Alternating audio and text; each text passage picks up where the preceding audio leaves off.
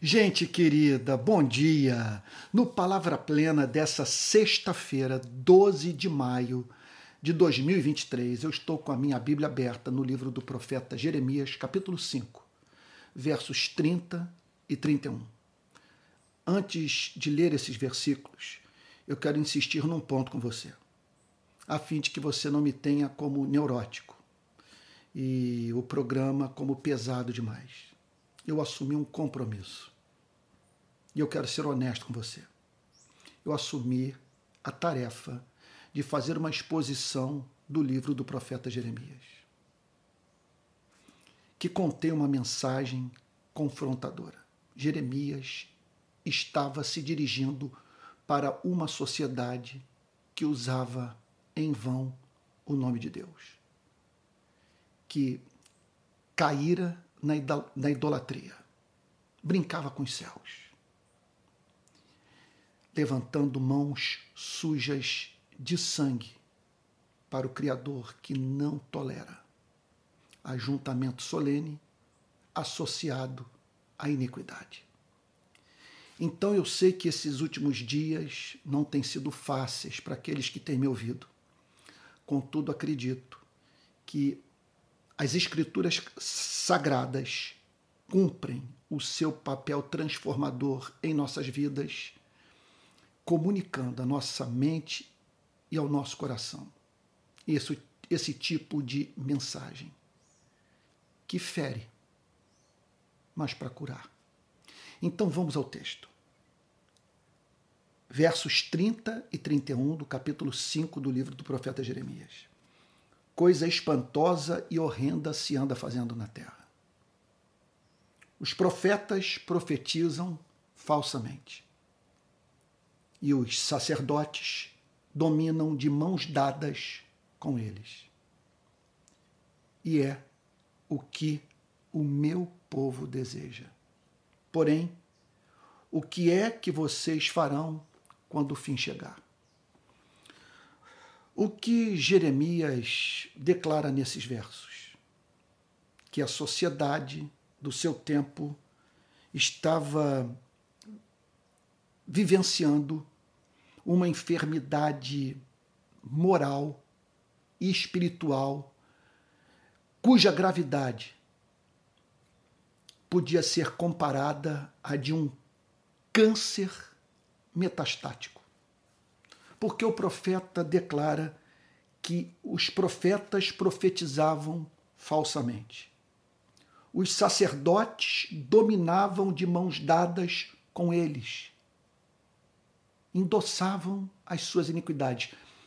Olha, aplicando nos dias de hoje, é como se fosse o seguinte: o influenciador evangélico vai para as redes sociais publica uma asneira, uma sandice, uma aberração. E a sua mensagem tem o endosso, tem o tal do like. É compartilhada por pastores, por líderes, por homens e mulheres considerados mestres da igreja. É isso que estava em curso. E é o que o meu povo deseja, conclui o profeta. Ele chamava tudo aquilo de coisa espantosa e horrenda. É o que ele diz na parte pr primeira do versículo 30, na parte inicial. Coisa espantosa e horrenda se anda fazendo na terra. Por que espantosa? Por que horrenda? Pelos seguintes motivos. Permita-me mencionar pelo menos três. Número um, era uma sociedade que pecava contra a luz recebida. Israel era o povo da revelação, para o qual Deus havia se dirigido, comunicando sua verdade, como não fizera com nenhuma outra nação, nenhum outro povo, nenhuma outra etnia do planeta. Aquelas pessoas estavam pecando contra a luz. Em segundo lugar, tratava-se de uma sociedade que havia deixado de cumprir a sua finalidade precípua, que consistia em ser luz para os povos, para as nações vizinhas, de modo que um estrangeiro que tivesse contato com o povo de Israel voltasse para a sua nação de origem absolutamente encantado, a ponto de dizer: o Deus de Israel é real. Porque, caso contrário, nós não testemunharíamos algo tão extraordinário como o que testemunhamos. Eles se amam. Eles alcançaram um nível de harmonia social que não vemos em nenhum outro povo. As suas leis são simétricas. Elas fazem sentido. Elas produzem respeito ao próximo. E têm como fundamento o próprio Deus, que eles consideram não um simples Deus tribal, mas o Deus que está acima de todos os deuses, o Criador único dos céus e da terra. Jeremias olha para aquela sociedade e diz: o que está em curso é espantoso, é horrendo. Estamos deixando de cumprir o propósito da nossa existência. Consequentemente, Israel estava deixando assim de glorificar o Criador. Meu Deus do céu. Porque, entendo o ponto, aquele povo se considerava o povo da aliança o povo que havia conhecido a realidade última, o ser que está por trás de tudo que foi criado. Meu Deus, aquele povo se apresentava ao mundo como o povo que havia compreendido a mente de Deus, que era responsável pela preservação do conteúdo da revelação. Era um povo, portanto, no qual o Espírito de Deus agia. Meu Deus, que avaliação haveria de ser feita sobre o caráter do Deus de Israel quando as nações vizinhas mantivessem contato com o caráter do povo hebreu? Por isso, Jeremias dizia: é algo espantoso, horrendo, porque quem for levado a crer que o nosso Deus é a pura expressão do caráter da nossa sociedade, será levado a acreditar que o nosso Deus é o diabo. Então, o que estava em curso naqueles dias? Em primeiro lugar, os profetas profetizavam na carne. De Jeremias, os profetas profetizam falsamente. O que significa profetizar falsamente? Meu Deus. É um homem, uma mulher se colocar de pé e botar na boca de Deus o que Deus não falou. É isso. Agora, você imagina o que significa uma sociedade viver sob a orientação de profetas que colocam na boca de Deus o que Deus nunca falou. Simplesmente aquelas pessoas, de modo desenfreado, praticarão o pecado por acreditarem, com base na pregação desses profetas, que Deus endossa o seu comportamento carnal, obsceno, injusto, maquiavélico. Então, os profetas profetizavam na carne, profetizavam falsamente. Em segundo lugar, Jeremias declara que os sacerdotes endossavam a mentira dos profetas. Os profetas profetizam falsamente e os sacerdotes dominam de mãos dadas com eles. Então havia um, um conluio. No templo, os sacerdotes simplesmente dizendo que aquilo que os profetas falavam nas ruas, nas casas, no seu contato com o povo, era pura expressão da verdade. Então, os profetas endossavam o comportamento dos sacerdotes. Os, os sacerdotes validavam as profecias carnais dos profetas. Você imagina uma sociedade, uma igreja entregue a esse tipo de gente, sob essa espécie de pacto satânico. Meu Deus. E por fim, Jeremias, ao fazer essa descrição dessa metástase, afirma que o povo aplaudia o que ouvia da boca dos profetas e dos sacerdotes. Jeremias diz: E é o que o meu povo deseja. Então o povo aplaudia, o que significava, sendo assim, trazendo para os dias de hoje, que os bancos pautavam o púlpito e o púlpito agradava os bancos. Os pastores eram pagos para livrarem o povo do contato com Deus real. E o púlpito bancado pelos bancos da igreja pregava aquilo que afagava o ego, que atendia às expectativas de um povo que havia domesticado a Deus. Ou seja, sacerdotes e profetas haviam chegado à conclusão que não era sábio se insurgirem contra a vontade popular. Agora, tratava-se de algo caracterizado por uma retroalimentação, porque os sacerdotes e os pastores faziam a cabeça do povo. E o povo, por sua vez, deixava claro que só estava disposto a ouvir quem pregasse na linha daqueles profetas e sacerdotes.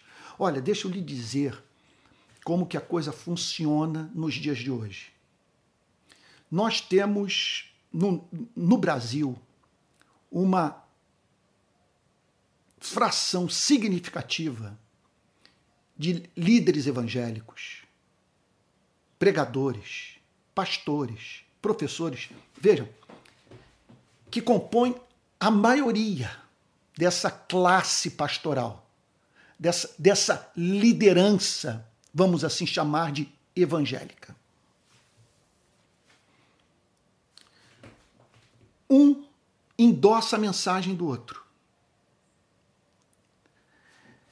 Eles criam uma barreira, neutralizando a pregação daquele que, por mais que seja fiel à Escritura, se divergir dos seus posicionamentos políticos, simplesmente será bloqueado, será cortado. Quando seu nome for mencionado para falar no congresso de alguma denominação, de alguma para eclesiástica ou em alguma igreja local, simplesmente é o anfitrião, será aquele que deseja se tornar anfitrião desse pregador, será é, é, será avisado do fato que estará botando um comunista no seu púlpito. Alguém de esquerda. Alguém, portanto, que cuja mensagem vai de encontro à moral evangélica. E aí entra nisso o elemento do algoritmo. O que acontece é pessoas que seguem esses pregadores acabam ouvindo apenas aqueles que pregam, ah, oh meu Deus, pregam de modo análogo a eles, defendem as mesmas bandeiras morais, políticas, ideológicas. Você está entendendo? O algoritmo ele conduz você para ouvir apenas esse tipo de mensagem. São esses pregadores que vão aparecer na sua timeline. E outro ponto, há grupos poderosíssimos trabalhando nessa direção. Eles são capazes de fazer uma avaliação de uma tendência, vamos dizer, uma tendência terraplanista, negacionista numa sociedade. E esses grupos que têm esses interesses políticos são capazes de bancar as big techs.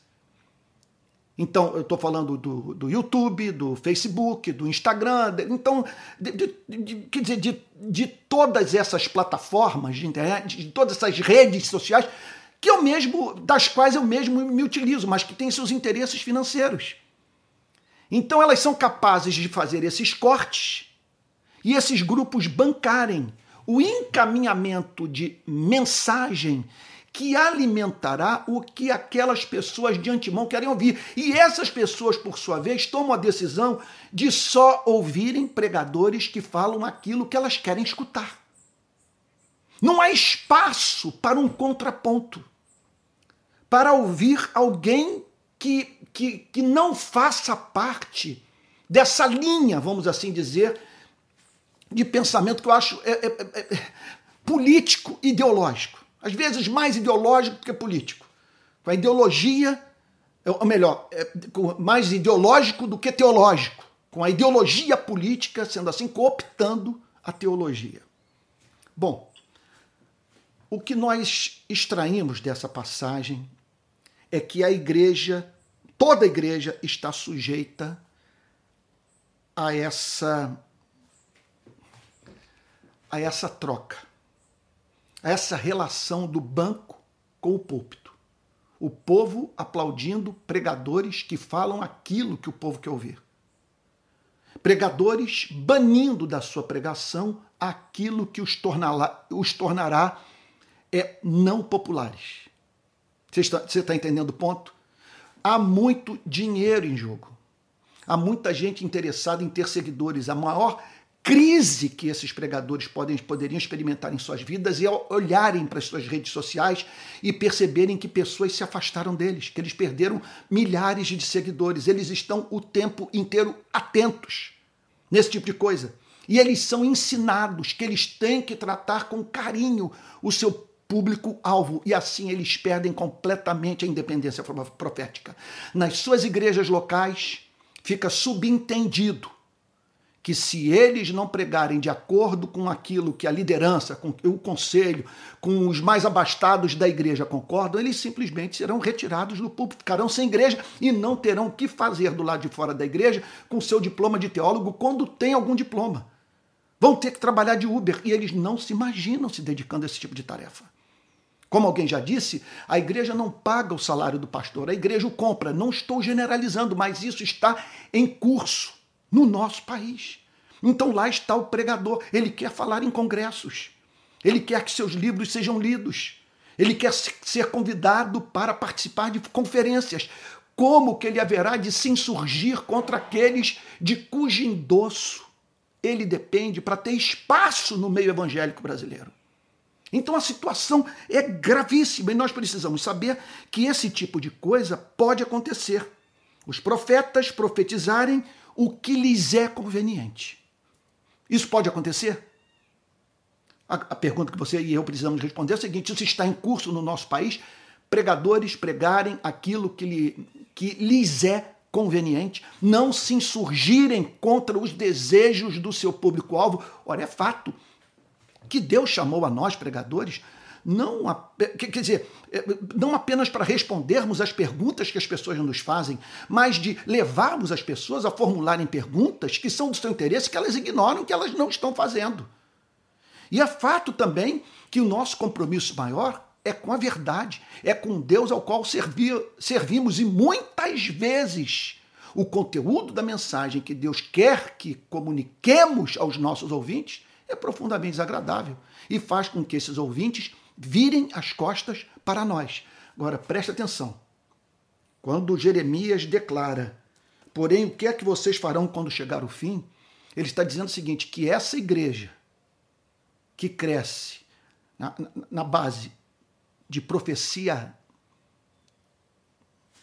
carnal, falsa, uma igreja, portanto, espécie esses pregadores que estão mais preocupados com o seu bolso do que com a redenção do ser humano e a edificação da igreja, No final, isso tudo vai se voltar contra o pregador, porque essas pessoas se transformarão no seu pior adversário. Não há nada de mais deletério para a vida de uma igreja local do que o crescimento numérico a partir de falsas conversões.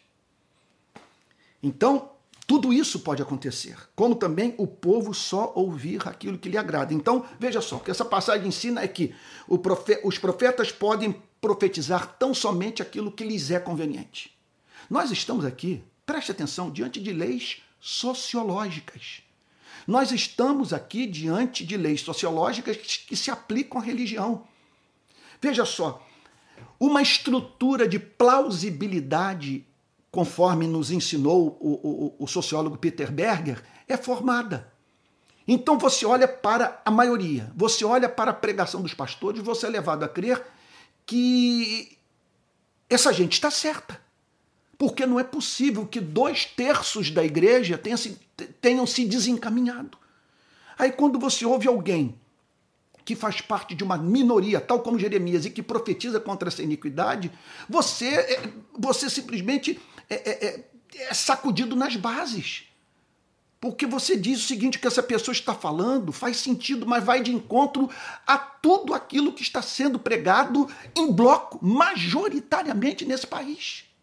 E por gente com a qual tem história, que faz parte da minha vida. Isso é dramático. Essa é a crise que o país está enfrentando, que a igreja brasileira está atravessando. Então vamos pensar aqui no Brasil. Olha só. É, é possível acontecer. Está em curso e nós precisamos tomar conhecimento disso. O estrago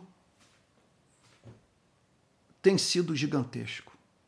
Gente ferida, gente machucada, escândalo do lado de fora da igreja e gente preciosa que rompeu comunhão com as igrejas do país e que não se imagina mais botando o pé numa igreja evangélica.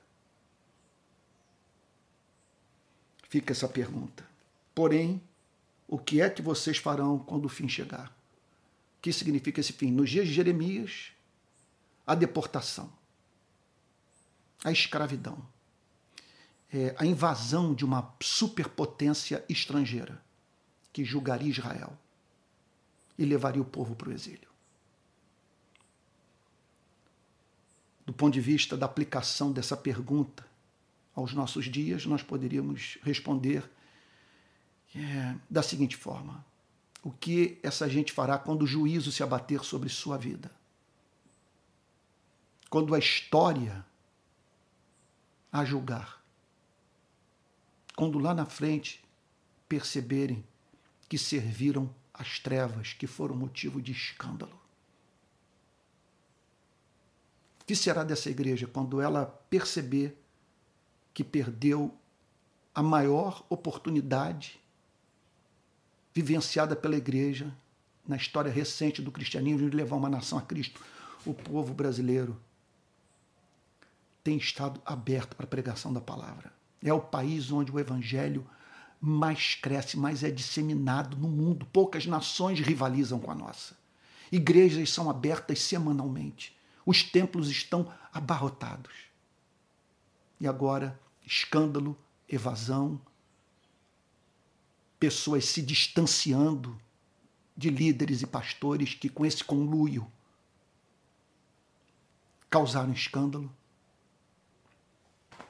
Meu Deus. Permita-me dizer o seguinte: nós não precisávamos dessa aliança política que foi feita. A igreja crescia e agora ela está profundamente dividida, machucada. E pastores, portanto, se recusando a dar o braço a torcer. É claro que uma mensagem como essa não será divulgada no meio evangélico. Porque se essa igreja parar para ouvir a mensagem do livro do profeta Jeremias, ela entenderá que homens que em grande parte essa igreja respeita foram covardes, não ficaram do lado do evangelho, não defenderam a palavra de Deus. Passaram, portanto, a, a, a, a se dedicar mais fervorosamente a defesa das bandeiras morais da igreja do que a proclamação do evangelho. Única condição do não cristão viver a palavra de Deus. É heresia esperarmos que não cristãos se comportem como cristãos. Quer dizer, é, é heresia esperarmos que não cristãos se comportem como cristãos, e é heresia esperarmos que não cristãos venham a se tornar cristãos sem a comunicação do Evangelho. E essa deve ser a nossa maior preocupação. É isso. Fica aqui a advertência do profeta Jeremias. Coisa espantosa e horrenda se anda fazendo na terra. Os profetas profetizam falsamente, os sacerdotes dominam de mãos dadas com eles. E é o que meu povo deseja. Porém, o que é que vocês farão quando o fim chegar? Quando o juízo bater à sua porta? Quando Deus tiver que chamá-lo de covarde? E de alguém que pensou mais na preservação da sua própria vida do que na redenção dos seres humanos e edificação da igreja. Vamos orar? Pai Santo, a mensagem é dura e eu peço a Ti que o Senhor ajude os irmãos que estão me ouvindo a reterem dela o que é teu e deixarem de lado o que é simples expressão das minhas idiosincrasias, do, da limitação do meu pensamento. Senhor, é, daquilo que não há de verdadeiro na minha mensagem. Senhor, mas do ponto de vista daquilo que é bíblico, que esses irmãos acolham a Sua palavra. Estamos precisando de reforma, Senhor, de retorno à verdadeira doutrina. Estamos precisando de avivamento, de retorno à verdadeira vida cristã. E nós sabemos, Senhor, que nenhuma nem outra coisa ocorre sem que o vale de ossos secos ganhe vida por meio da profecia, da verdadeira, da autêntica, da real proclamação da palavra de Deus. Faz assim, Senhor. Usa-nos como arautos da verdade. É o que te pedimos em nome de Jesus, com perdão dos nossos pecados. Amém. Amém. Olha, gente, foi o Palavra Plena mais longo da, da história. Eu peço perdão por um programa tão longe, um texto muito denso e, e muito pertinente à nossa realidade. E eu vou continuar expondo Jeremias, acreditando que estamos carentes de ouvir a sua mensagem. Olha, eu quero encerrar o convidando a ajudar a manter o programa no ar. Se eu não precisasse, eu não tocaria nesse ponto. Então, você pode ajudar de três formas se tornando membro do canal de YouTube, enviando uma oferta para o pix palavraplena.gmail.com ou então participando da campanha do Apoie-se, que é uma plataforma que visa apoiar financeiramente projetos que carecem de recursos e nos quais nós acreditamos. Tá bom? Palavra Plena continua indo para as redes sociais de segunda a sexta às sete horas da manhã e terças e quintas no meu curso de teologia, ok? e no final de semana, é, no domingo, às 10 da manhã e às 18 horas, as pregações dos cultos da rede de pequenas igrejas. Olha, que Deus o abençoe o guarde, que ele faça resplandecer o seu rosto sobre você, tenha misericórdia de você, que sobre você ele levante seu rosto e lhe dê a paz. Um bom final de semana e até a próxima segunda-feira. Gente querida, bom dia! No Palavra Plena dessa manhã de segunda-feira, 15 de maio de 2023, eu estou com a minha Bíblia aberta, tal como tenho feito nas últimas semanas, no livro do profeta Jeremias. Só que dessa vez, capítulo 6, versículo 7. Agora, permita-me antes ler a parte final do versículo 6, que projeta luz sobre o verso que tenciono juntamente com você, examinar nessa manhã. Esta é a cidade que há de ser punida. Só há opressão no meio dela. E aí o comentário do verso 7. Como o poço conserva frescas as suas águas, assim ela conserva a sua maldade. Violência e destruição se ouvem nela. Enfermidade e feridas há diante de mim continuamente. O profeta anuncia o juízo de Deus sobre a totalidade de uma sociedade. Então veja como que se percebe nas escrituras sagradas a presença do conceito de culpa coletiva, de responsabilidade social, como que o mal pode se transformar em traço da cultura.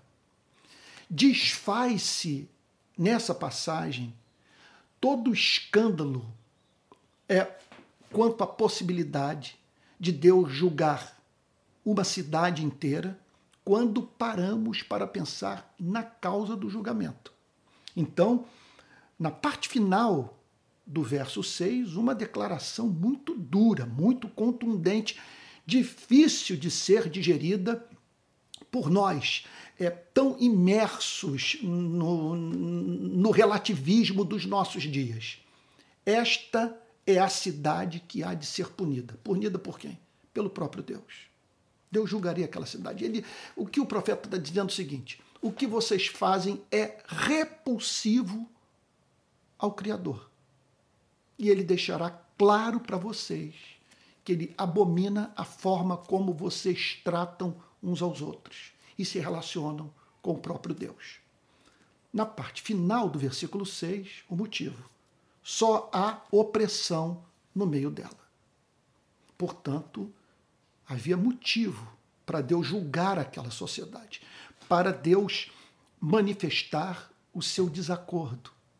Sabe? Havia algo que impedia Deus de abençoar a vida daqueles homens e, da, e, e a vida daquelas mulheres. Era uma sociedade profundamente violenta, caracterizada pela opressão homem oprimindo homem, ser humano oprimindo o seu próximo. Quer dizer, o, o, homem e a mulher se comportando como lobos do seu próximo. Quer dizer, a maior ameaça que uma pessoa sofria naqueles dias era aquela proveniente, veja só, do que o seu próprio semelhante era capaz de fazer com a sua vida. Então, o profeta se levanta para anunciar o juízo. E no verso 7, ele fala sobre um estranho conservadorismo, sobre o lado é, que nós poderíamos chamar de obscuro é, de todo e qualquer conservadorismo. Quer dizer, aquilo que pode se tornar traço de uma cultura conservadora. Veja, não estou com isso querendo dizer que todo conservador tenha que necessariamente incorrer nos pecados denunciados pelo profeta Jeremias nessa passagem. O que eu estou querendo dizer é que o conservadorismo está exposto sempre a conservar o mal, o anacrônico, o que não presta, o que deve ser descartado, o que está sendo atropelado pelo curso da história, mediante o aperfeiçoamento da própria sociedade, mediante o aperfeiçoamento das instituições do Estado, mediante o aperfeiçoamento da cultura. Olha só o que, que o profeta declara: como o poço conserva frescas as suas águas, ele, então o profeta se faz valer de algo do cotidiano da vida do povo de Israel. Vocês sabem o que é isso? O que é a água ser mantida fresca no fundo de um poço e ali conservada, sem perder as suas propriedades? Olha só, assim essa cidade opressora conserva a sua maldade. Quer dizer, vocês conservam o mal. O mal se virou, foi transformado em característica da cultura. Vocês vivem de maneira a deixar intocável aquilo que lá na ponta representa sofrimento para a vida do oprimido. E, consequentemente, representa uma afronta ao caráter de Deus.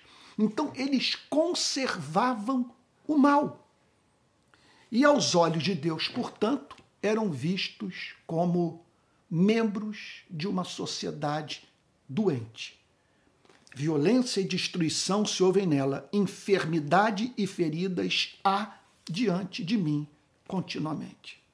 Então, eu acabei de lhe apresentar alguns princípios, algumas verdades. Deixa eu até abrir um parênteses aqui para dizer o seguinte: ontem eu conversava com meu queridíssimo pastor Tel, pastor da Igreja Presbiteriana Betânia, em Niterói, e eu falava sobre o que eu tenho percebido nessas pregações sobre o profeta Jeremias, sobre o seu livro. É a primeira vez que eu me dedico a esse trabalho em toda a minha vida.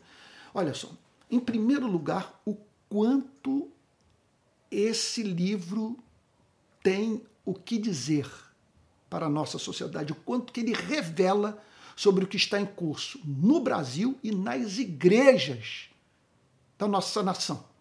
Agora, em conexão a isso, o que me impressiona é perceber certas leis sociológicas no livro do profeta Jeremias.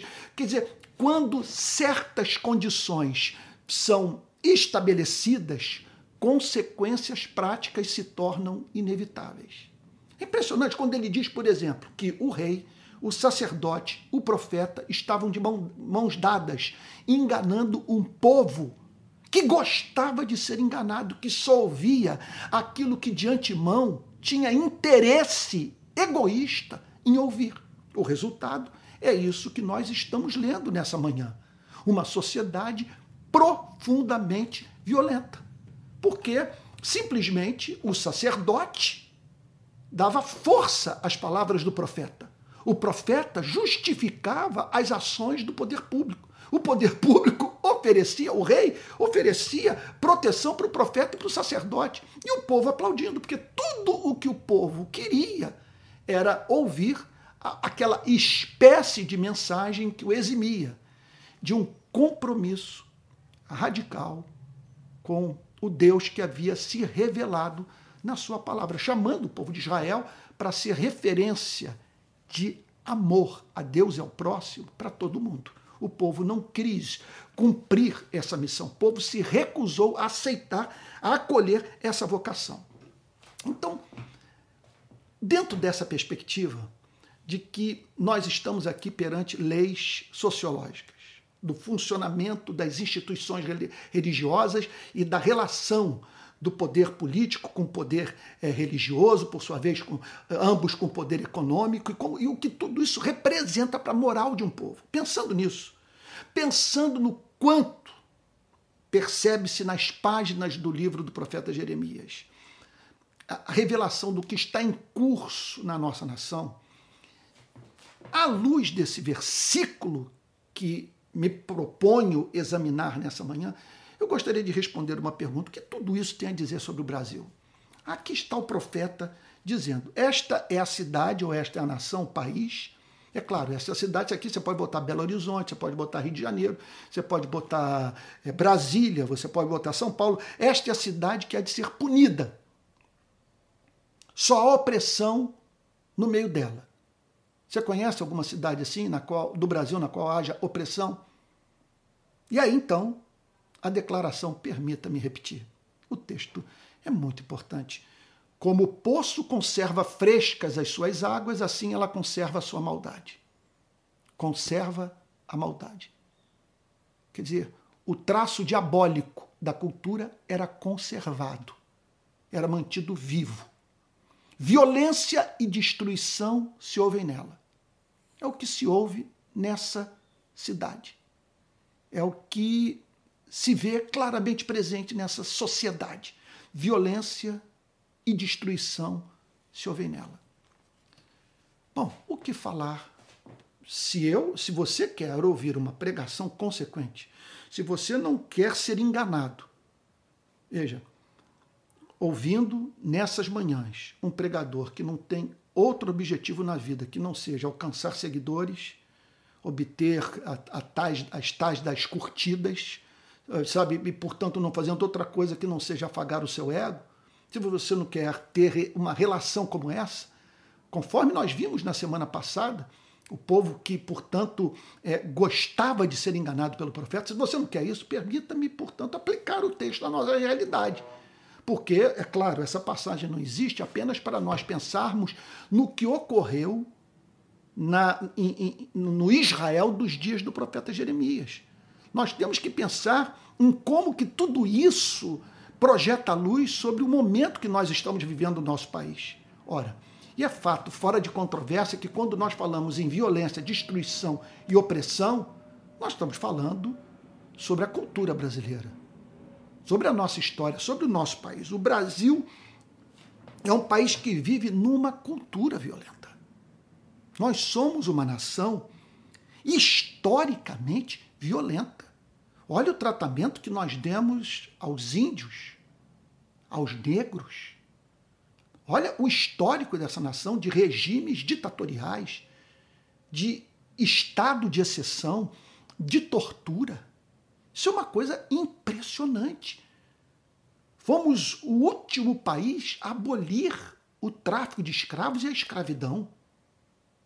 40% de todo o tráfico de escravos sabe, foi, foi, simplesmente se deu no nosso país. Esse é o país da Casa Grande da Senzala. É uma coisa impressionante, é o país dos quase 60 mil homicídios por ano. O país das balas perdidas que explodem cabeça de menino e menina pobre.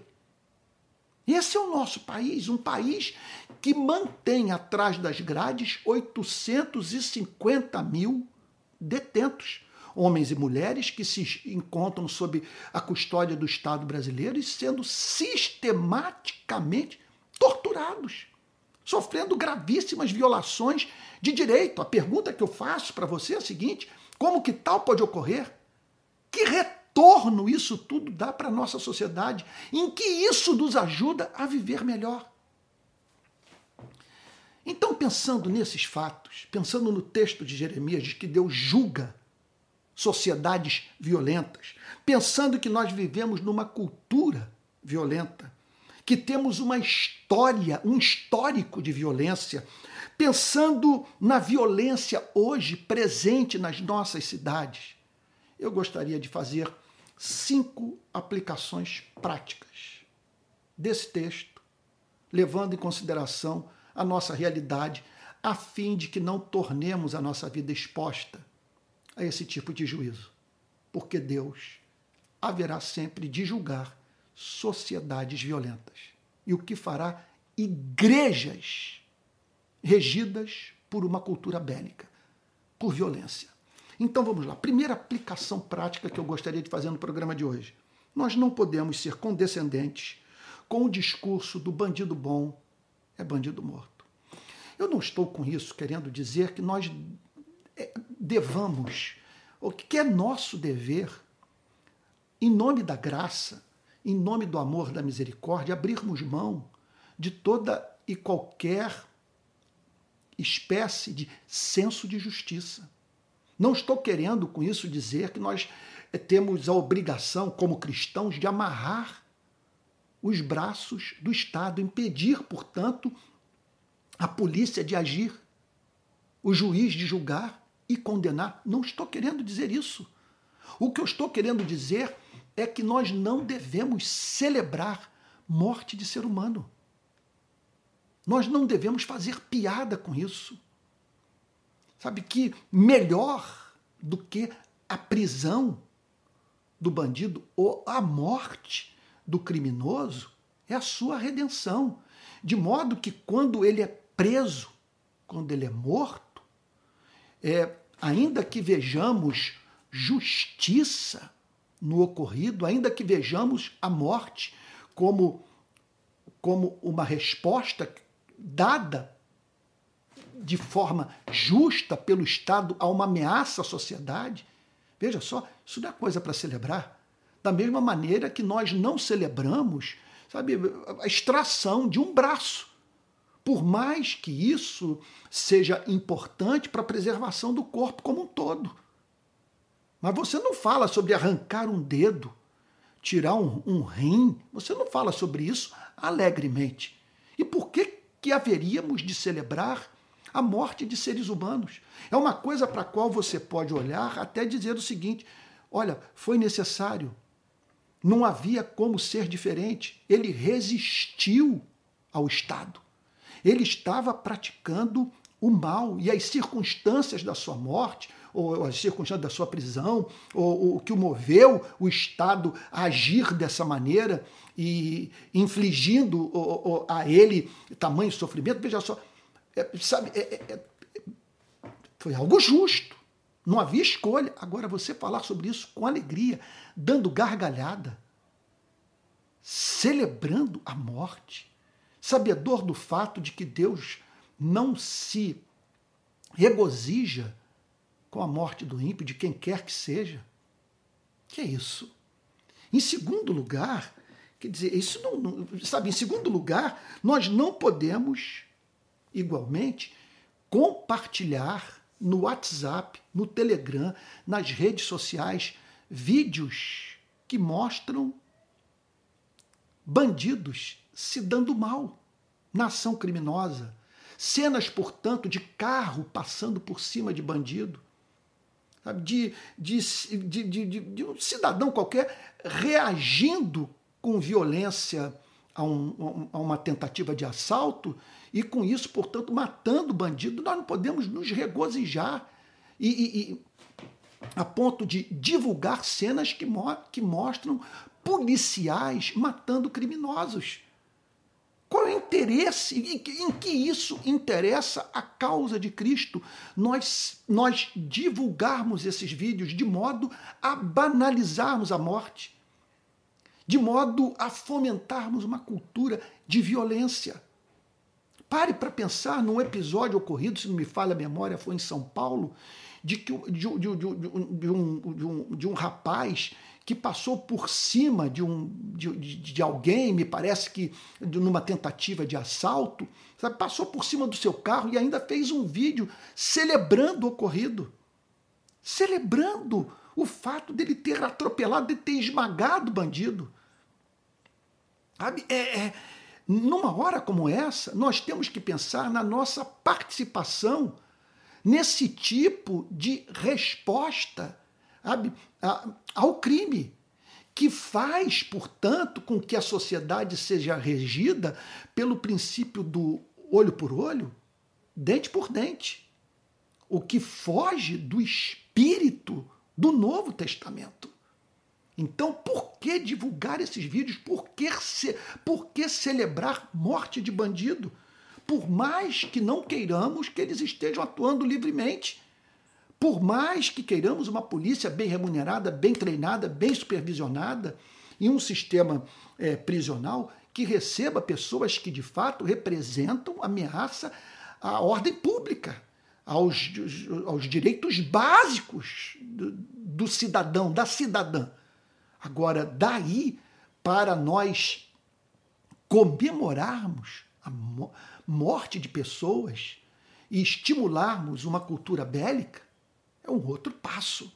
Em terceiro lugar, quer dizer, é, é um outro espírito, é uma outra atitude avessa ao espírito do Evangelho. Em terceiro lugar, nós não podemos também nos silenciar nas ocasiões em que tomamos conhecimento da prática tão é, presente na nossa cultura de abuso de autoridade, de nos silenciarmos quando o agente do poder público age ao arrepio da lei.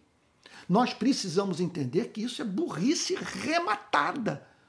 Porque uma pessoa investida dessa autoridade do Estado, que porta um distintivo, que carrega uma pistola, é uma pessoa investida de muito poder. Poder para coibir o mal, poder para praticar o mal, poder para destruir a sua e a minha vida, poder para prender injustamente, poder para matar. Então, sendo a natureza humana o que é, é estando nós, é, portanto, sob essa. É, é, é, é estando nós sujeitos, portanto, a esse princípio do mal,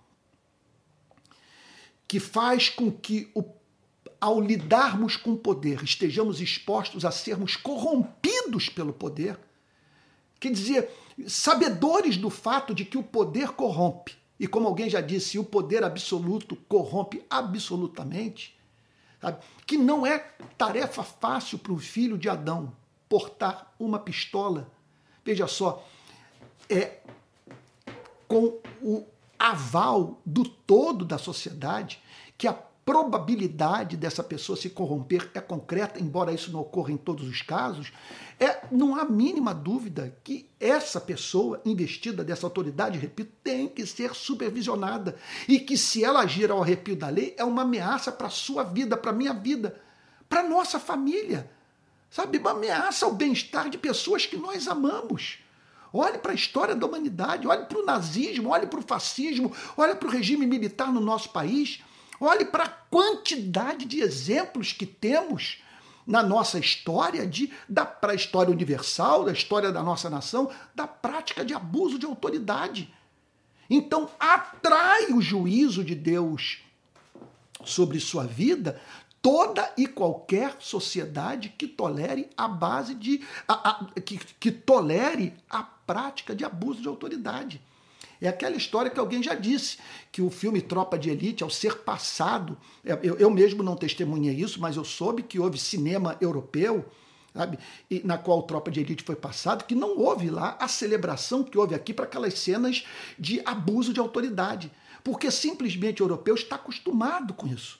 Ele, ele sabe o que, que é o Estado perpetrar é, é, violação de direito. Ele sabe o que é o cidadão ficar nas garras do Estado. Eles têm, portanto, o histórico da presença do stalinismo marxista nos países da chamada cortina de ferro, da ascensão do nazismo, do fascismo. Eles sabem o que é um Estado totalmente desregulado e, e, e portanto, agindo tão somente a fim de satisfazer as, as intenções, os planos macabros, egoístas, diabólicos dos detentores do poder político, dos detentores do poder econômico. Então eles dizem o seguinte: é uma loucura darmos essa liberdade para o Estado, que tudo isso vai se voltar contra nós, porque nós criamos um ser muito poderoso, o Estado que tem poder de prender, tem poder de matar. Ele tem que agir, portanto, sempre dentro dos limites impostos pelo pacto social.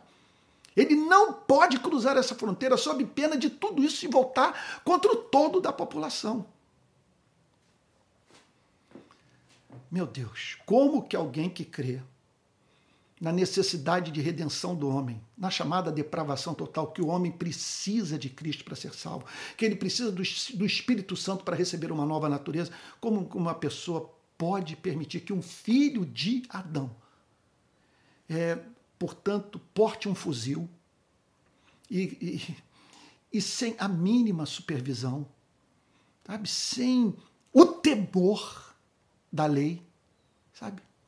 Atue livremente, praticando, repito, a, o abuso de autoridade e diante de uma sociedade que aplaude e que só se rebela quando se torna vítima. Olha, eu me lembro de uma família de classe média que uma vez me procurou com a seguinte questão ética: o nosso filho, morador de um condomínio de classe média alta da Barra da Tijuca, foi pego no grampo vendendo drogas no condomínio. E agora ele foi parar no sistema. E o que nós queremos é, saber é se, é, se nós devemos corromper o agente penitenciário, porque ele está sendo ameaçado de sofrer violência sexual na prisão. Sabe? Impressionante a quantidade de gente que passou a entender as agruras vivenciadas pelos detentos no nosso país depois que foi parar atrás das grades. Olha o que esse pessoal do 8 de janeiro tem dito. Sabe? Tem falado o seguinte: é desumano viver aqui. Sabe? Eu, eu, eu, eu, eu acho desumano mesmo a forma como que a coisa funciona. Eu acredito até que um dia nós vamos rever essa pena de detenção, de botar uma pessoa num cubículo Contudo, é claro, tem que haver alguma pena. Mas, repito, sabe, qual é o interesse, qual é o ganho, qual é o retorno da sociedade dela pegar os seus detentos e os torturar sistematicamente? O que esperamos como resultado dessa prática lá na ponta? Como que a igreja pode aplaudir tudo isso? Ainda mais quando sabe que grande parte desses detentos sabe, é proveniente de família evangélica. No meu trabalho no sistema prisional, chamou muita atenção a quantidade de, de detentos com o nome de Isaías, eh, de, de, de, de Jeremias, de Ezequiel, filhos de crentes. Sabe? Bom, mas vamos prosseguir aqui para terminar, que já avancei demais no horário. Olha só, em quarto lugar, nós não podemos, veja só, estabelecer como critério, é, chamar isso, inclusive, de, de critério por excelência, critério cristão, de escolha de candidato a cargo público, sabe? Quer dizer, baseado no discurso da lei e ordem. Quer dizer, quanto mais uma pessoa anunciar que, caso eleita, sabe, vai dar tiro na cabecinha das pessoas, quanto mais ela prometer um, um, governo bélico, mais tem o apoio da sociedade e mais tem o apoio da igreja. Olha, é, é, é, isso é um nonsense completo. Quer dizer, eles sabem, esses candidatos, que se anunciarem é, um, um, um, governo regido pelo olho por olho, dente por dente, que, que esses candidatos vão ter o apoio da sociedade e o apoio da igreja. Agora, qual é a nossa meta? É matar ou terminar com a violência? Deixa eu dar um exemplo. É que muitas vezes você vê isso, né? O sujeito ele fala que ele é contra o aborto. Mas o que eu quero saber é o seguinte: o que, é que ele faz? O que ele faz para diminuir a prática do aborto? Ou o que ele fez? O sujeito fala que vai diminuir a violência. Ou seja, ou seja mas é, o que, que de concreto? Quer dizer, que ele não vai dar mole para bandido, que vai ser, conforme um, um, governador do Rio de Janeiro disse, vai ser tiro na cabecinha. Agora, fica essa pergunta: o que, que ele faz de concreto para diminuir a violência no país? Aí eu me lembro, nas minhas andanças pelo Nordeste, pelo sertão, de me contar a seguinte história: que no período da fome, quando a fome batia nas aldeias, nos povoados, os sertanejos se reuniam e invadiam a cidade mais próxima, a fim de saquear mercado, para não morrerem de fome. Então, os saques terminaram depois de um tempo. E a pergunta que fica é o seguinte: quer dizer, eles pararam de se reunir. Eles pararam, portanto, de invadir as cidades para, para repito, para saquear os mercados. E o que fez com que tudo mudasse? Foi a morte de muitos sertanejos? Foi a porta dos mercados tomada, as portas dos mercados tomadas de policiais? Foi a promulgação de leis draconianas? Foi o quê? Pessoas que foram assim mortas diante de todos para servirem de exemplo? Não. Não.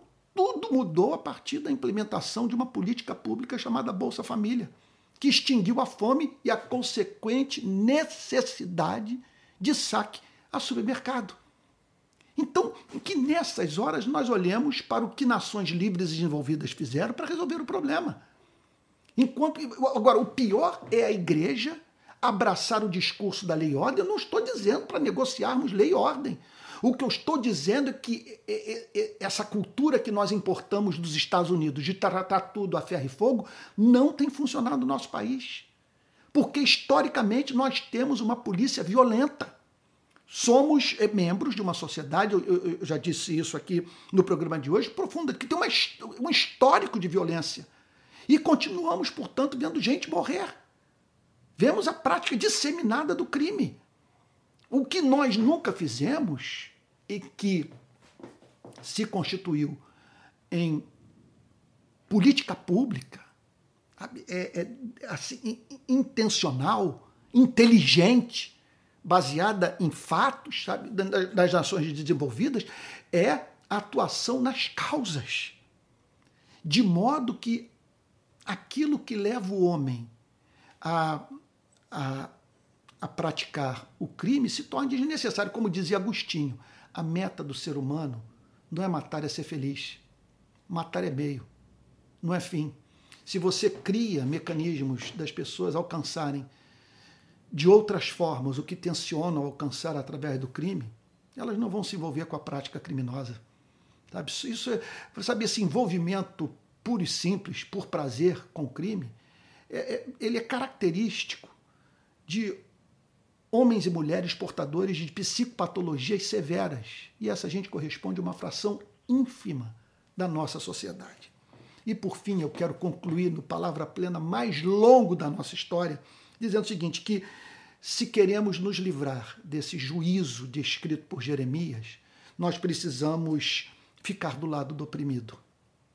Nas horas, por exemplo, que sabemos de tiroteio em comunidade, bala perdida atingindo criança, nós não ficarmos calados. Especial quando sabemos que trata-se de algo que envolve a polícia, numa operação levada a cabo dentro da comunidade pobre, sabe? de um modo que não gostaríamos que fosse feita no bairro onde moramos, no condomínio em que habitamos. Bom, aqui está o profeta dizendo: Esta é a cidade que há de ser punida, só há opressão no meio dela. Como o poço conserva frescas as suas águas, assim ela conserva a sua maldade. Violência e destruição se ouvem nela. Enfermidade e feridas há diante de mim continuamente. O que essa passagem tem a dizer sobre a nossa sociedade, sobre a igreja do nosso país? Como não incorrermos nessa denúncia feita pelo profeta Jeremias? É a pergunta que eu gostaria de deixar, de deixar para você do Palavra Plena de hoje. Vamos orar? Pai Santo, é tudo muito sério, tudo muito grave, porque representa interrupção de vidas humanas, sofrimento, angústia, luto de famílias inteiras. Ajuda-nos, Senhor, a ouvir Cristo novamente dizer para a sua igreja: Bem-aventurados os pacificadores, porque serão chamados filhos de Deus. Em nome de Jesus, assim oramos, Senhor. Amém. Meu querido irmão, minha querida irmã, em geral, Palavra Plena tem menos tempo. Hoje eu alonguei porque é um tema que toca muito meu coração. Eu vou encerrar o programa agora, só lembrando a você que eu tenho estimulado pessoas a contribuírem, a fim de que aperfeiçoemos o programa, possamos atingir mais pessoas e eu também possa ser mantido, que hoje a minha fonte de, de, de, de, de, mantimento é essa eu estou, quer dizer, de renda, né, de manutenção da minha vida, uma vez que eu já não estou mais associado Aí, quer dizer, estou com os dias contados para me manter associado à instituição evangélica. Então é isso, você me perdoe falar nesses termos, mas nós estamos é, é, querendo alcançar mais pessoas, contratar gente, sabe? Temos muitos sonhos que dependem de investimento. Se você puder ajudar, aqui vai o Pix, palavraplena.gmail.com palavraplena.gmail.com. Se você depositar, tá bom? Vai chegar na nossa conta, isso vai ser transformado, portanto, em, em, em, em, recurso a ser investido nesse projeto de ensino que visa a reforma das igrejas do nosso país. Você também pode se tornar é, é, membro do canal, assinando o canal, se tornando membro. Tá bom? É isso aí. Espero que Deus o tenha abençoado muito no Palavra Plena dessa segunda-feira. Tá bom? E até o próximo programa. Fique com Jesus. Gente querida, bom dia! No Palavra Plena dessa manhã de segunda-feira, 15 de maio de 2023, eu estou com a minha Bíblia aberta, tal como tenho feito nas últimas semanas, no livro do profeta Jeremias. Só que dessa vez, capítulo 6, versículo 7. Agora, permita-me antes ler a parte final do versículo 6, que projeta luz sobre o verso que tenciono juntamente com você, examinar nessa manhã. Esta é a cidade que há de ser punida. Só há opressão no meio dela. E aí o comentário do verso 7. Como o poço conserva frescas as suas águas, assim ela conserva a sua maldade. Violência e destruição se ouvem nela. Enfermidade e feridas há diante de mim continuamente. O profeta anuncia o juízo de Deus sobre a totalidade de uma sociedade. Então veja como que se percebe nas escrituras sagradas a presença do conceito de culpa coletiva, de responsabilidade social, como que o mal pode se transformar em traço da cultura.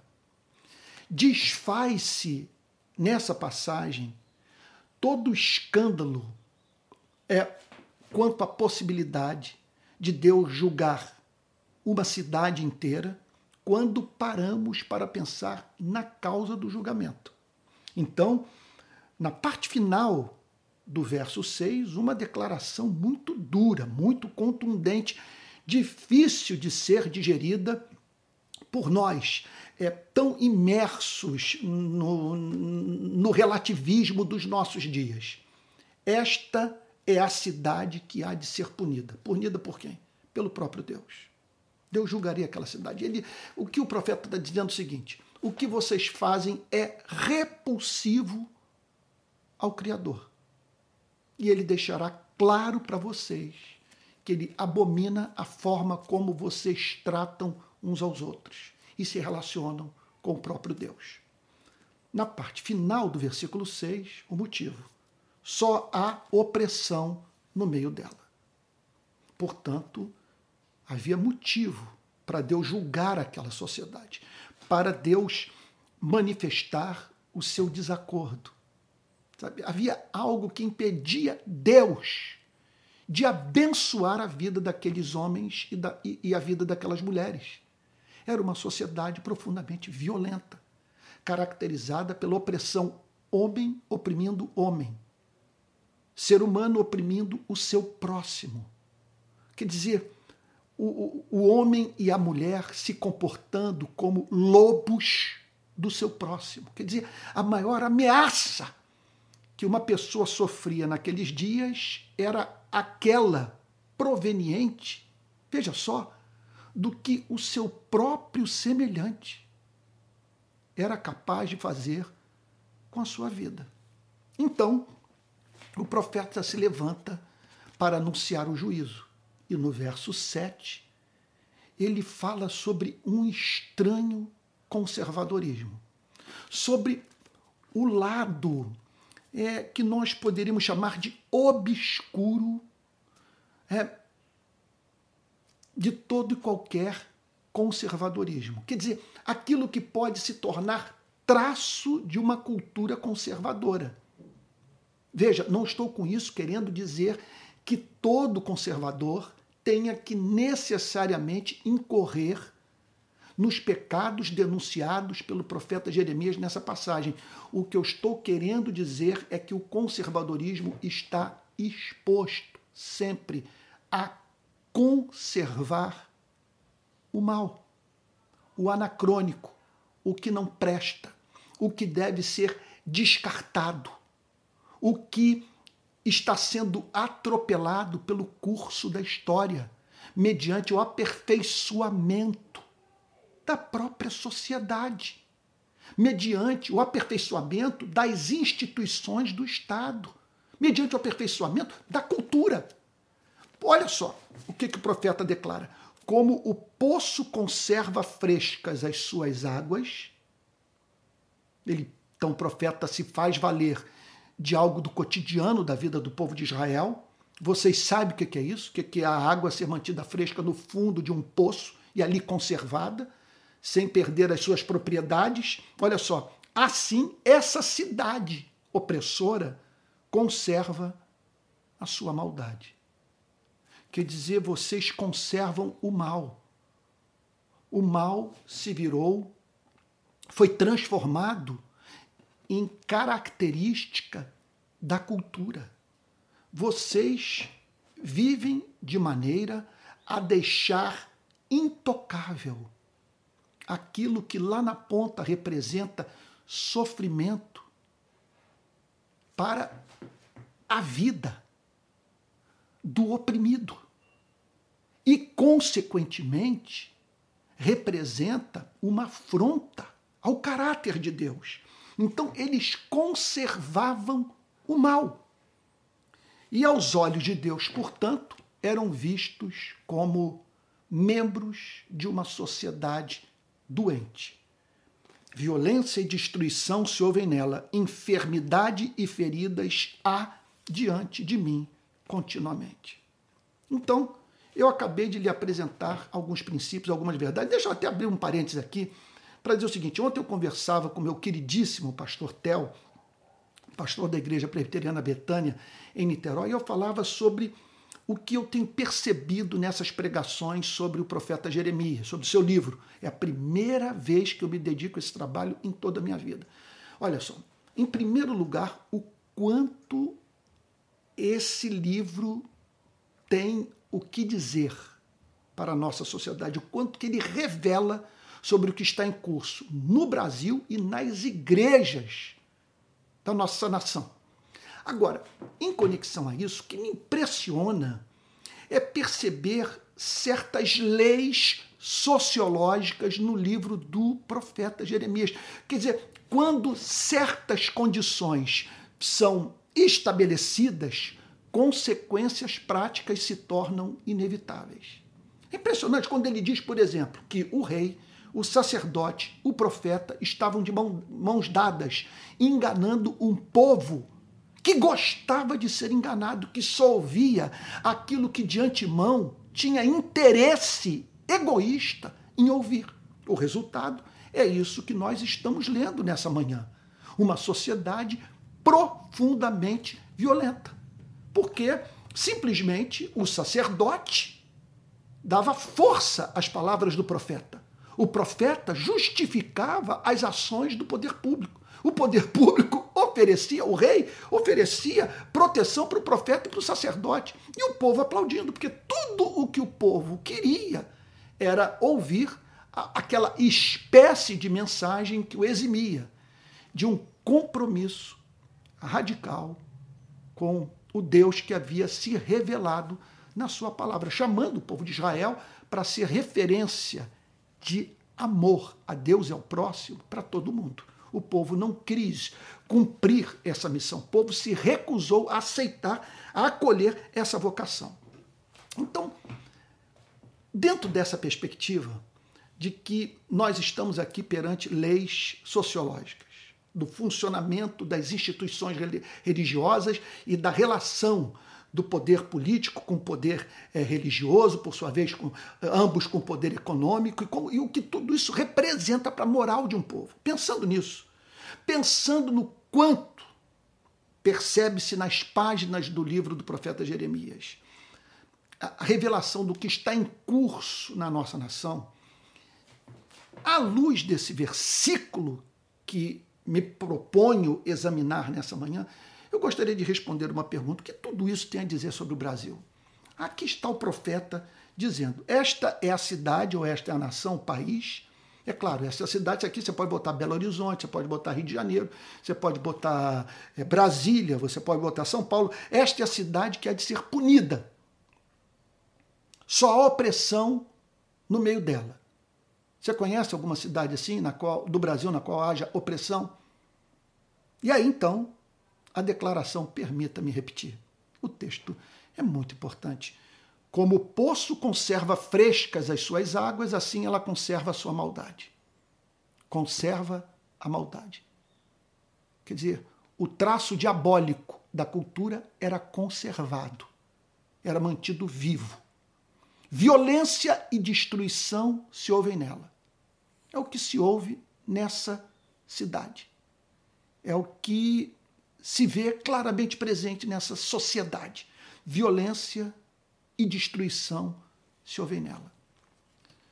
Bom, o que falar se eu, se você quer ouvir uma pregação consequente, se você não quer ser enganado, veja, ouvindo nessas manhãs um pregador que não tem outro objetivo na vida que não seja alcançar seguidores, obter a, a tais, as tais das curtidas, sabe, e portanto não fazendo outra coisa que não seja afagar o seu ego, se você não quer ter uma relação como essa, conforme nós vimos na semana passada, o povo que, portanto, é, gostava de ser enganado pelo profeta, se você não quer isso, permita-me, portanto, aplicar o texto à nossa realidade. Porque, é claro, essa passagem não existe apenas para nós pensarmos no que ocorreu na, em, em, no Israel dos dias do profeta Jeremias. Nós temos que pensar em como que tudo isso projeta luz sobre o momento que nós estamos vivendo no nosso país. Ora, e é fato, fora de controvérsia, que quando nós falamos em violência, destruição e opressão, nós estamos falando sobre a cultura brasileira, sobre a nossa história, sobre o nosso país. O Brasil é um país que vive numa cultura violenta. Nós somos uma nação historicamente violenta. Olha o tratamento que nós demos aos índios, aos negros. Olha o histórico dessa nação de regimes ditatoriais, de estado de exceção, de tortura. Isso é uma coisa impressionante. Fomos o último país a abolir o tráfico de escravos e a escravidão. 40% de todo o tráfico de escravos sabe, foi, foi, simplesmente se deu no nosso país. Esse é o país da Casa Grande da Senzala. É uma coisa impressionante, é o país dos quase 60 mil homicídios por ano. O país das balas perdidas que explodem cabeça de menino e menina pobre. Esse é o nosso país, um país que mantém atrás das grades 850 mil detentos, homens e mulheres que se encontram sob a custódia do Estado brasileiro e sendo sistematicamente torturados, sofrendo gravíssimas violações de direito. A pergunta que eu faço para você é a seguinte: como que tal pode ocorrer? Que retorno isso tudo dá para a nossa sociedade? Em que isso nos ajuda a viver melhor? Então, pensando nesses fatos, pensando no texto de Jeremias de que Deus julga sociedades violentas, pensando que nós vivemos numa cultura violenta, que temos uma história, um histórico de violência, pensando na violência hoje presente nas nossas cidades, eu gostaria de fazer cinco aplicações práticas desse texto, levando em consideração a nossa realidade, a fim de que não tornemos a nossa vida exposta a esse tipo de juízo. Porque Deus haverá sempre de julgar sociedades violentas. E o que fará igrejas regidas por uma cultura bélica, por violência. Então vamos lá. Primeira aplicação prática que eu gostaria de fazer no programa de hoje.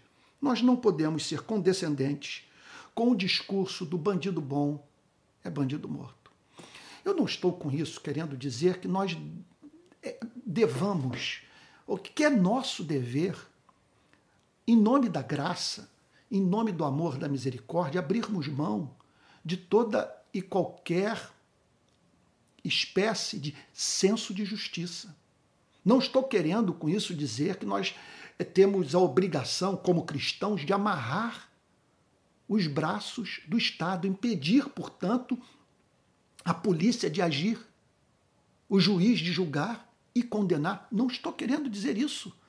O que eu estou querendo dizer é que nós não devemos celebrar morte de ser humano. Nós não devemos fazer piada com isso. Sabe que melhor do que a prisão do bandido ou a morte do criminoso é a sua redenção. De modo que quando ele é preso, quando ele é morto, é, ainda que vejamos justiça no ocorrido, ainda que vejamos a morte como, como uma resposta dada de forma justa pelo Estado a uma ameaça à sociedade, veja só, isso não é coisa para celebrar. Da mesma maneira que nós não celebramos, sabe, a extração de um braço. Por mais que isso seja importante para a preservação do corpo como um todo. Mas você não fala sobre arrancar um dedo, tirar um, um rim, você não fala sobre isso alegremente. E por que, que haveríamos de celebrar a morte de seres humanos. É uma coisa para a qual você pode olhar até dizer o seguinte: olha, foi necessário, não havia como ser diferente. Ele resistiu ao Estado. Ele estava praticando o mal e as circunstâncias da sua morte, ou as circunstâncias da sua prisão, ou o que o moveu o Estado a agir dessa maneira e infligindo a ele tamanho sofrimento. Veja só, é, sabe, é, é, é, foi algo justo. Não havia escolha. Agora, você falar sobre isso com alegria, dando gargalhada, celebrando a morte, sabedor do fato de que Deus não se regozija com a morte do ímpio, de quem quer que seja. Que é isso? Em segundo lugar, quer dizer, isso não, não, sabe, em segundo lugar, nós não podemos igualmente compartilhar no WhatsApp, no Telegram, nas redes sociais, vídeos que mostram bandidos se dando mal na ação criminosa. Cenas, portanto, de carro passando por cima de bandido. De, de, de, de, um cidadão qualquer reagindo com violência a, um, a uma tentativa de assalto e com isso, portanto, matando bandido, nós não podemos nos regozijar e, e, e a ponto de divulgar cenas que, mo que mostram policiais matando criminosos. Qual é o interesse? Em que, em que isso interessa a causa de Cristo? Nós, nós divulgarmos esses vídeos de modo a banalizarmos a morte, de modo a fomentarmos uma cultura de violência.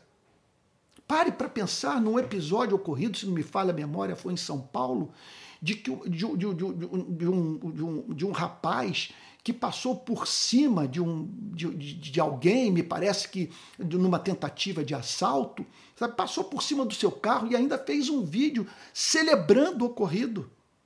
Celebrando o fato dele ter atropelado, de ter esmagado o bandido. Sabe? É, é, numa hora como essa, nós temos que pensar na nossa participação nesse tipo de resposta ao crime, que faz, portanto, com que a sociedade seja regida pelo princípio do olho por olho, dente por dente, o que foge do espírito do Novo Testamento. Então, por que divulgar esses vídeos? Por que, ce... por que celebrar morte de bandido?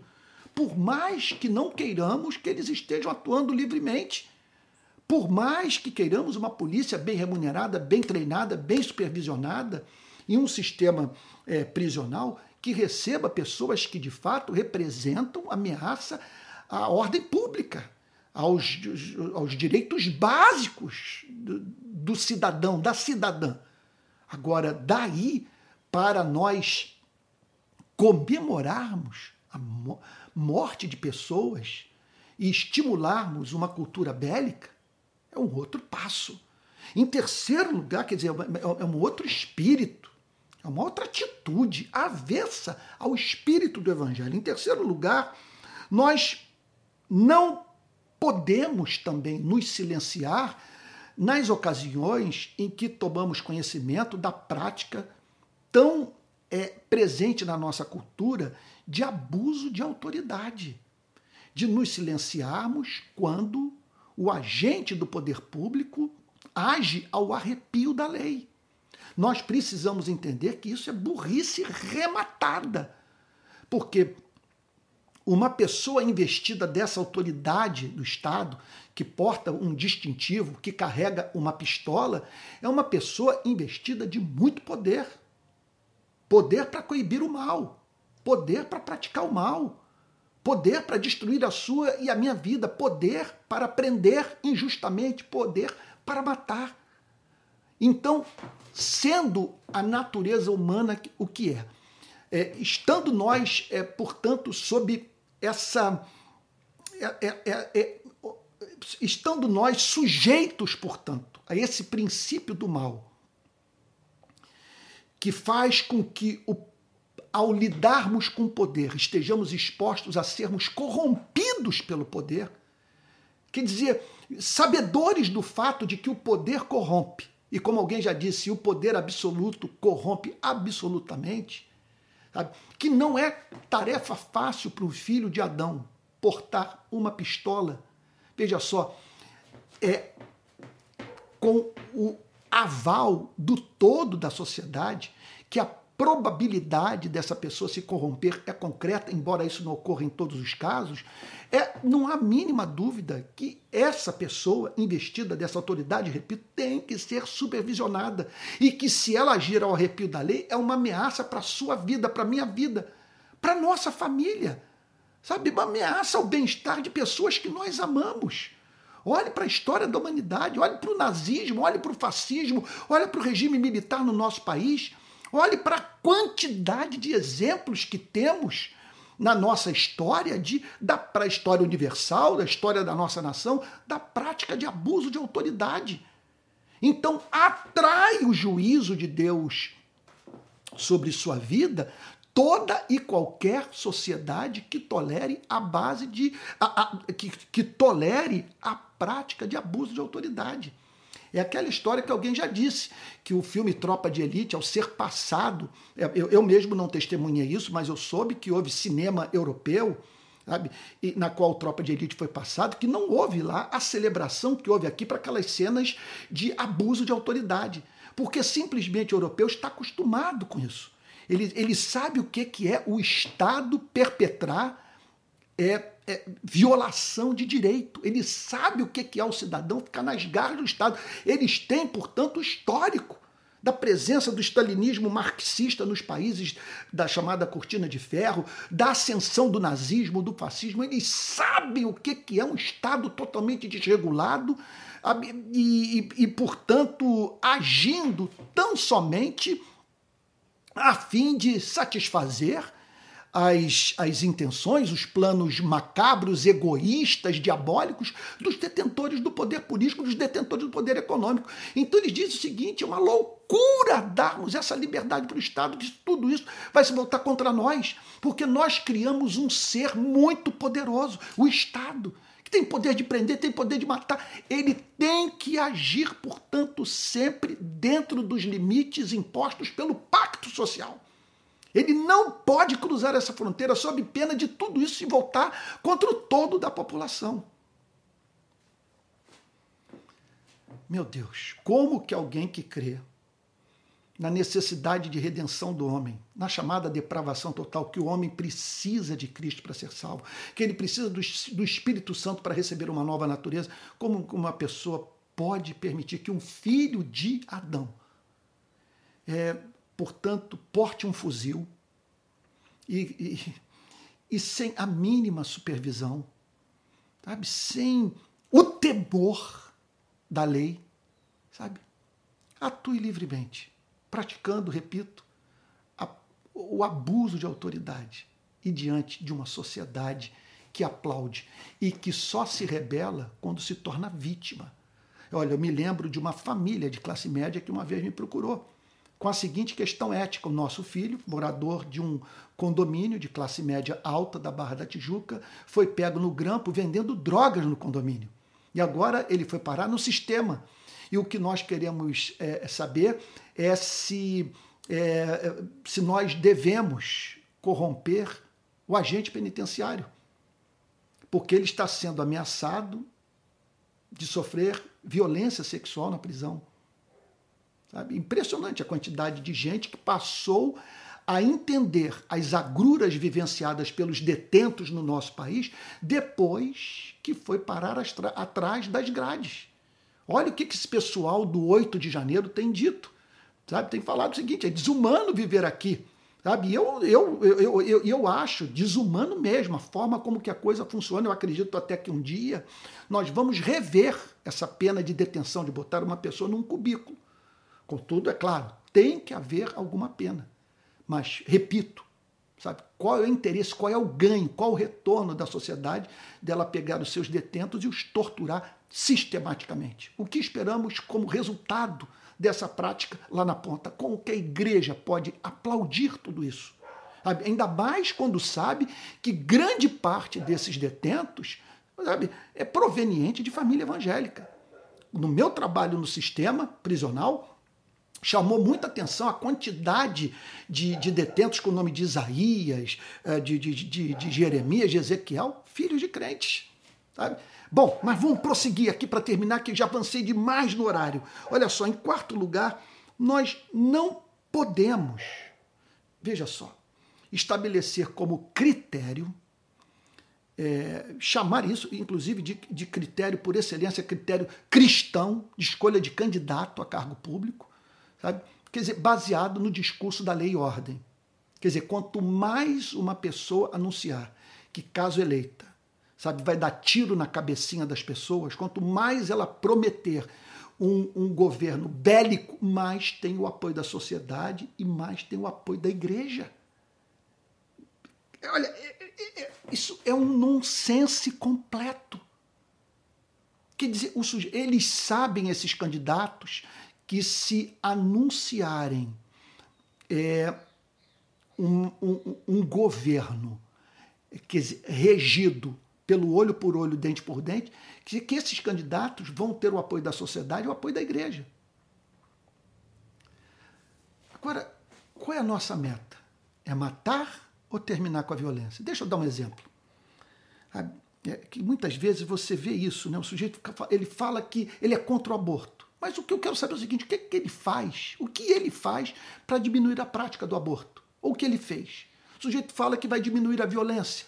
Ou seja, ou seja mas é, o que, que de concreto? Quer dizer, que ele não vai dar mole para bandido, que vai ser, conforme um, um, governador do Rio de Janeiro disse, vai ser tiro na cabecinha. Agora, fica essa pergunta: o que, que ele faz de concreto para diminuir a violência no país? Aí eu me lembro, nas minhas andanças pelo Nordeste, pelo sertão, de me contar a seguinte história: que no período da fome, quando a fome batia nas aldeias, nos povoados, os sertanejos se reuniam e invadiam a cidade mais próxima, a fim de saquear mercado, para não morrerem de fome. Então, os saques terminaram depois de um tempo. E a pergunta que fica é o seguinte: quer dizer, eles pararam de se reunir. Eles pararam, portanto, de invadir as cidades para, para repito, para saquear os mercados. E o que fez com que tudo mudasse? Foi a morte de muitos sertanejos, foi a porta dos mercados tomada, as portas dos mercados tomadas de policiais, foi a promulgação de leis draconianas, sabe? Foi o quê? Pessoas que foram assim mortas diante de todos para servirem de exemplo? Não. Não. Tudo mudou a partir da implementação de uma política pública chamada Bolsa Família, que extinguiu a fome e a consequente necessidade de saque a supermercado. Então, que nessas horas nós olhemos para o que nações livres e desenvolvidas fizeram para resolver o problema. Enquanto agora o pior é a igreja abraçar o discurso da lei e ordem. Eu não estou dizendo para negociarmos lei e ordem. O que eu estou dizendo é que essa cultura que nós importamos dos Estados Unidos de tratar tudo a ferro e fogo não tem funcionado no nosso país. Porque historicamente nós temos uma polícia violenta somos eh, membros de uma sociedade, eu, eu, eu, já disse isso aqui no programa de hoje, profunda, que tem uma, um histórico de violência. E continuamos, portanto, vendo gente morrer. Vemos a prática disseminada do crime. O que nós nunca fizemos e que se constituiu em política pública, é, é assim, intencional, inteligente, baseada em fatos, sabe, das nações desenvolvidas, é a atuação nas causas. De modo que aquilo que leva o homem a, a, a praticar o crime se torna desnecessário. Como dizia Agostinho, a meta do ser humano não é matar, é ser feliz. Matar é meio, não é fim. Se você cria mecanismos das pessoas alcançarem de outras formas o que tensionam alcançar através do crime, elas não vão se envolver com a prática criminosa. Sabe? Isso é, sabe, esse envolvimento puro e simples, por prazer com o crime, é, é, ele é característico de homens e mulheres portadores de psicopatologias severas. E essa gente corresponde a uma fração ínfima da nossa sociedade. E por fim, eu quero concluir no palavra plena mais longo da nossa história, dizendo o seguinte: que se queremos nos livrar desse juízo descrito por Jeremias, nós precisamos ficar do lado do oprimido. Nas horas, por exemplo, que sabemos de tiroteio em comunidade, bala perdida atingindo criança, nós não ficarmos calados. Especial quando sabemos que trata-se de algo que envolve a polícia, numa operação levada a cabo dentro da comunidade pobre, sabe? De um modo que não gostaríamos que fosse feita no bairro onde moramos, no condomínio em que habitamos. Bom, aqui está o profeta dizendo: Esta é a cidade que há de ser punida, só há opressão no meio dela. Como o poço conserva frescas as suas águas, assim ela conserva a sua maldade. Violência e destruição se ouvem nela. Enfermidade e feridas há diante de mim continuamente. O que essa passagem tem a dizer sobre a nossa sociedade, sobre a igreja do nosso país? Como não incorrermos nessa denúncia feita pelo profeta Jeremias? É a pergunta que eu gostaria de deixar, de deixar para você do Palavra Plena de hoje. Vamos orar? Pai Santo, é tudo muito sério, tudo muito grave, porque representa interrupção de vidas humanas, sofrimento, angústia, luto de famílias inteiras. Ajuda-nos, Senhor, a ouvir Cristo novamente dizer para a sua igreja: Bem-aventurados os pacificadores porque serão chamados filhos de Deus. Em nome de Jesus, assim oramos, Senhor. Amém. Meu querido irmão, minha querida irmã, em geral, Palavra Plena tem menos tempo. Hoje eu alonguei porque é um tema que toca muito meu coração.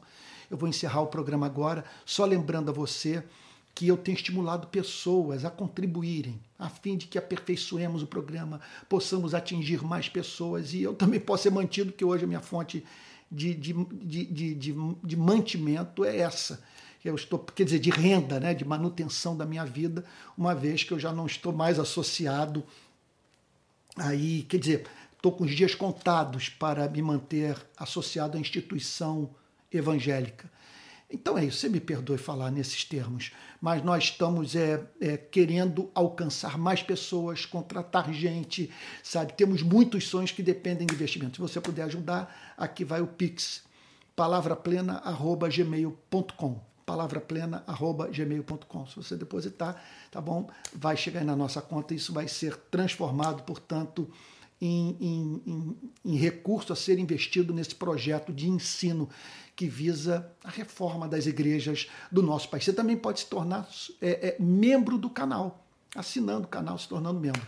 Tá bom? É isso aí. Espero que Deus o tenha abençoado muito no Palavra Plena dessa segunda-feira. Tá bom? E até o próximo programa. Fique com Jesus.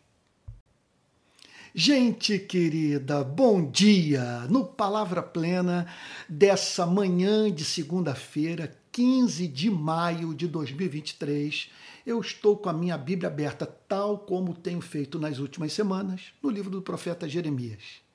Só que dessa vez, capítulo 6, versículo 7.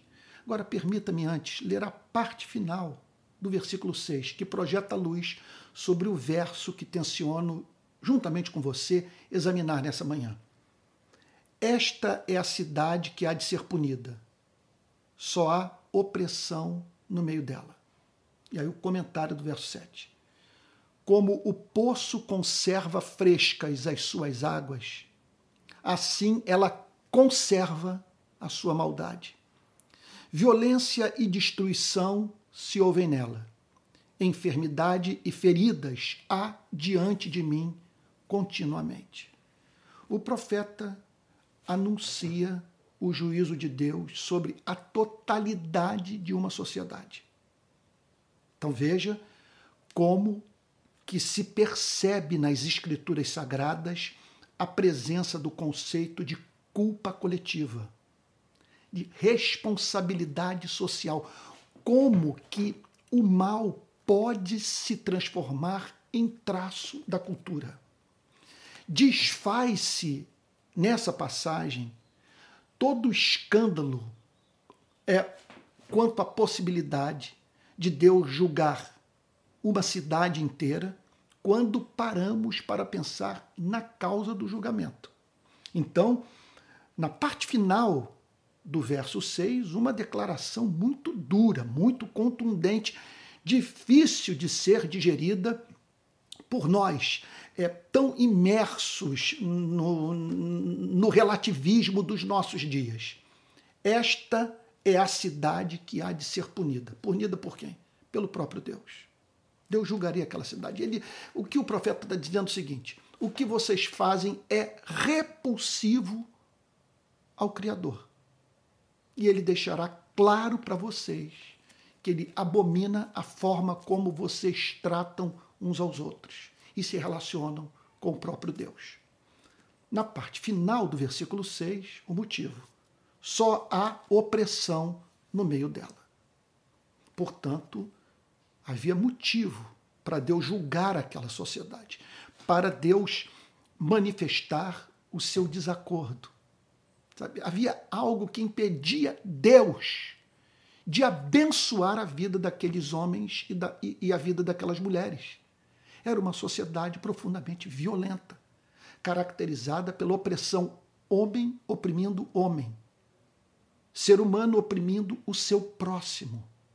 Quer dizer, o, o, homem e a mulher se comportando como lobos do seu próximo. Quer dizer, a maior ameaça que uma pessoa sofria naqueles dias era aquela proveniente, veja só, do que o seu próprio semelhante era capaz de fazer com a sua vida.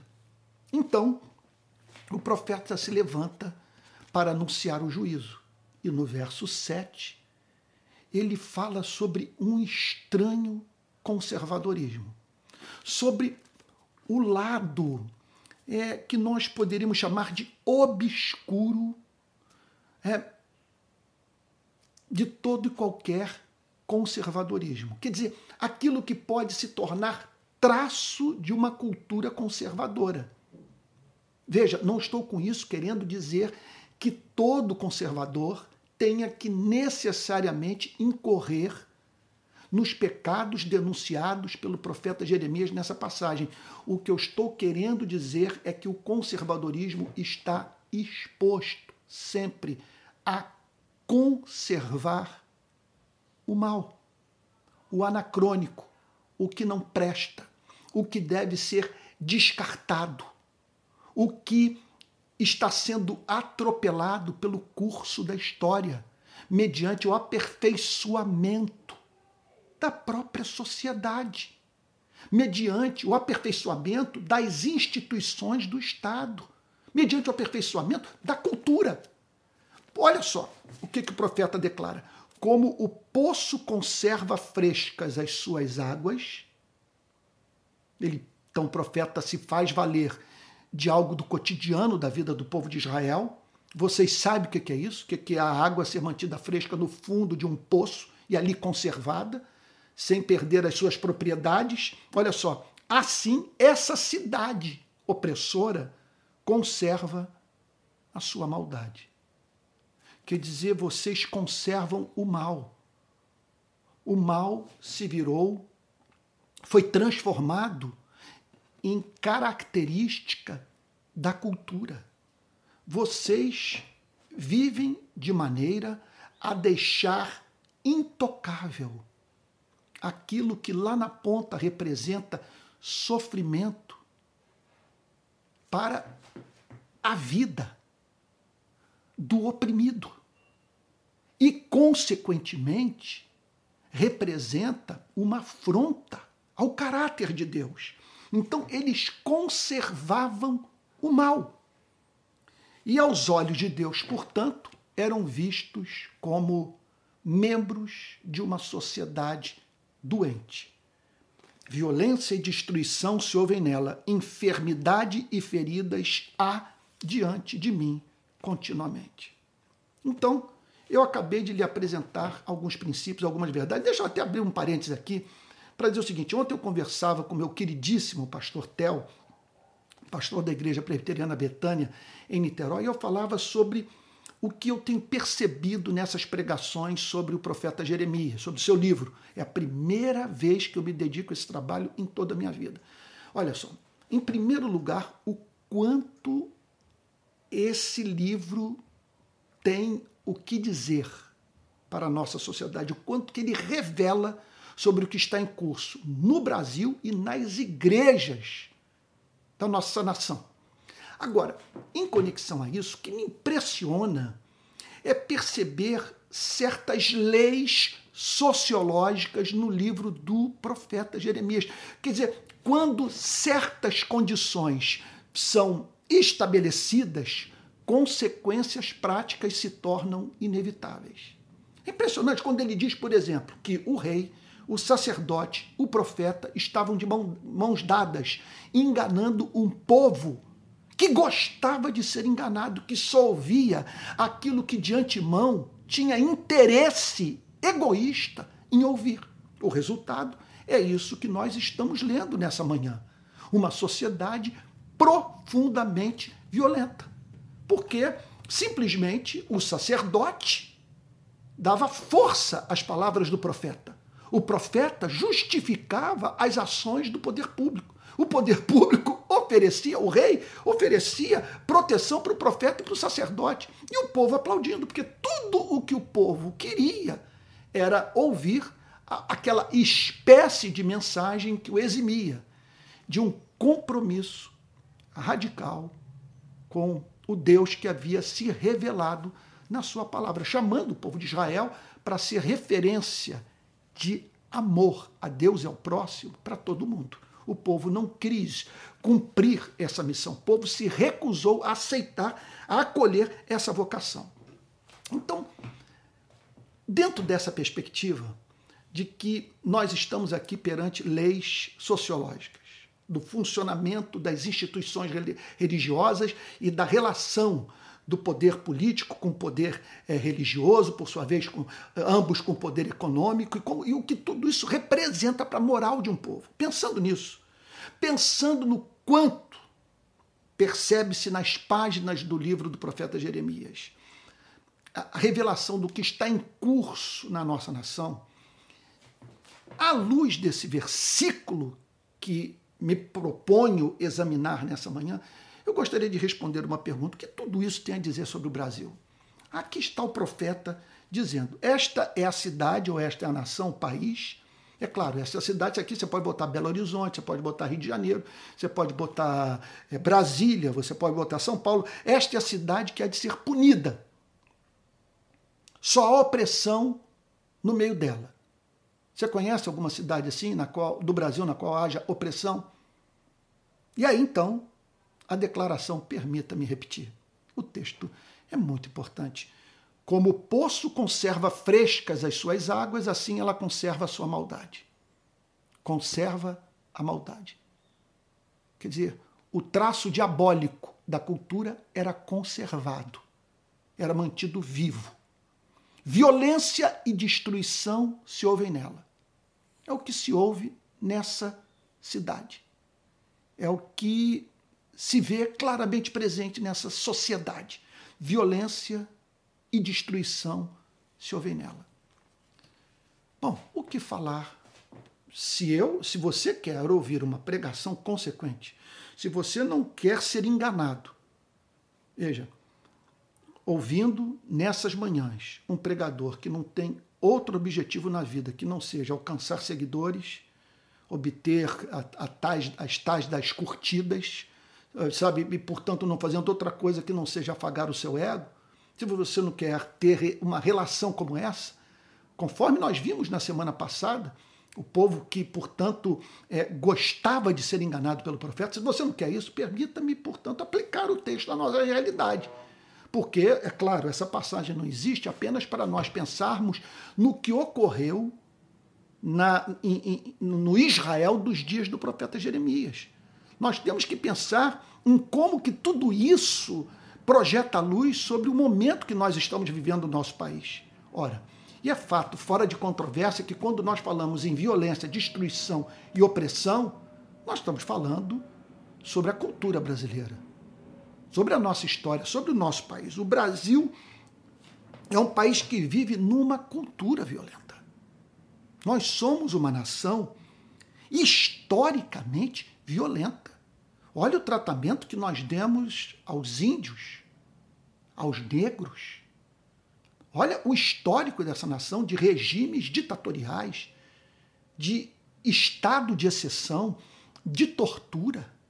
Isso é uma coisa impressionante. Fomos o último país a abolir o tráfico de escravos e a escravidão. 40% de todo o tráfico de escravos sabe, foi, foi, simplesmente se deu no nosso país. Esse é o país da Casa Grande da Senzala. É uma coisa impressionante, é o país dos quase 60 mil homicídios por ano. O país das balas perdidas que explodem cabeça de menino e menina pobre. Esse é o nosso país, um país que mantém atrás das grades 850 mil detentos, homens e mulheres que se encontram sob a custódia do Estado brasileiro e sendo sistematicamente torturados, sofrendo gravíssimas violações de direito. A pergunta que eu faço para você é a seguinte: como que tal pode ocorrer? Que retorno isso tudo dá para a nossa sociedade? Em que isso nos ajuda a viver melhor? Então, pensando nesses fatos, pensando no texto de Jeremias de que Deus julga sociedades violentas, pensando que nós vivemos numa cultura violenta, que temos uma história, um histórico de violência, pensando na violência hoje presente nas nossas cidades, eu gostaria de fazer cinco aplicações práticas desse texto, levando em consideração a nossa realidade, a fim de que não tornemos a nossa vida exposta a esse tipo de juízo. Porque Deus haverá sempre de julgar sociedades violentas. E o que fará igrejas regidas por uma cultura bélica, por violência. Então vamos lá. Primeira aplicação prática que eu gostaria de fazer no programa de hoje. Nós não podemos ser condescendentes com o discurso do bandido bom é bandido morto. Eu não estou com isso querendo dizer que nós é, devamos, o que é nosso dever, em nome da graça, em nome do amor, da misericórdia, abrirmos mão de toda e qualquer espécie de senso de justiça. Não estou querendo com isso dizer que nós é, temos a obrigação, como cristãos, de amarrar os braços do Estado, impedir, portanto, a polícia de agir, o juiz de julgar e condenar. Não estou querendo dizer isso. O que eu estou querendo dizer é que nós não devemos celebrar morte de ser humano.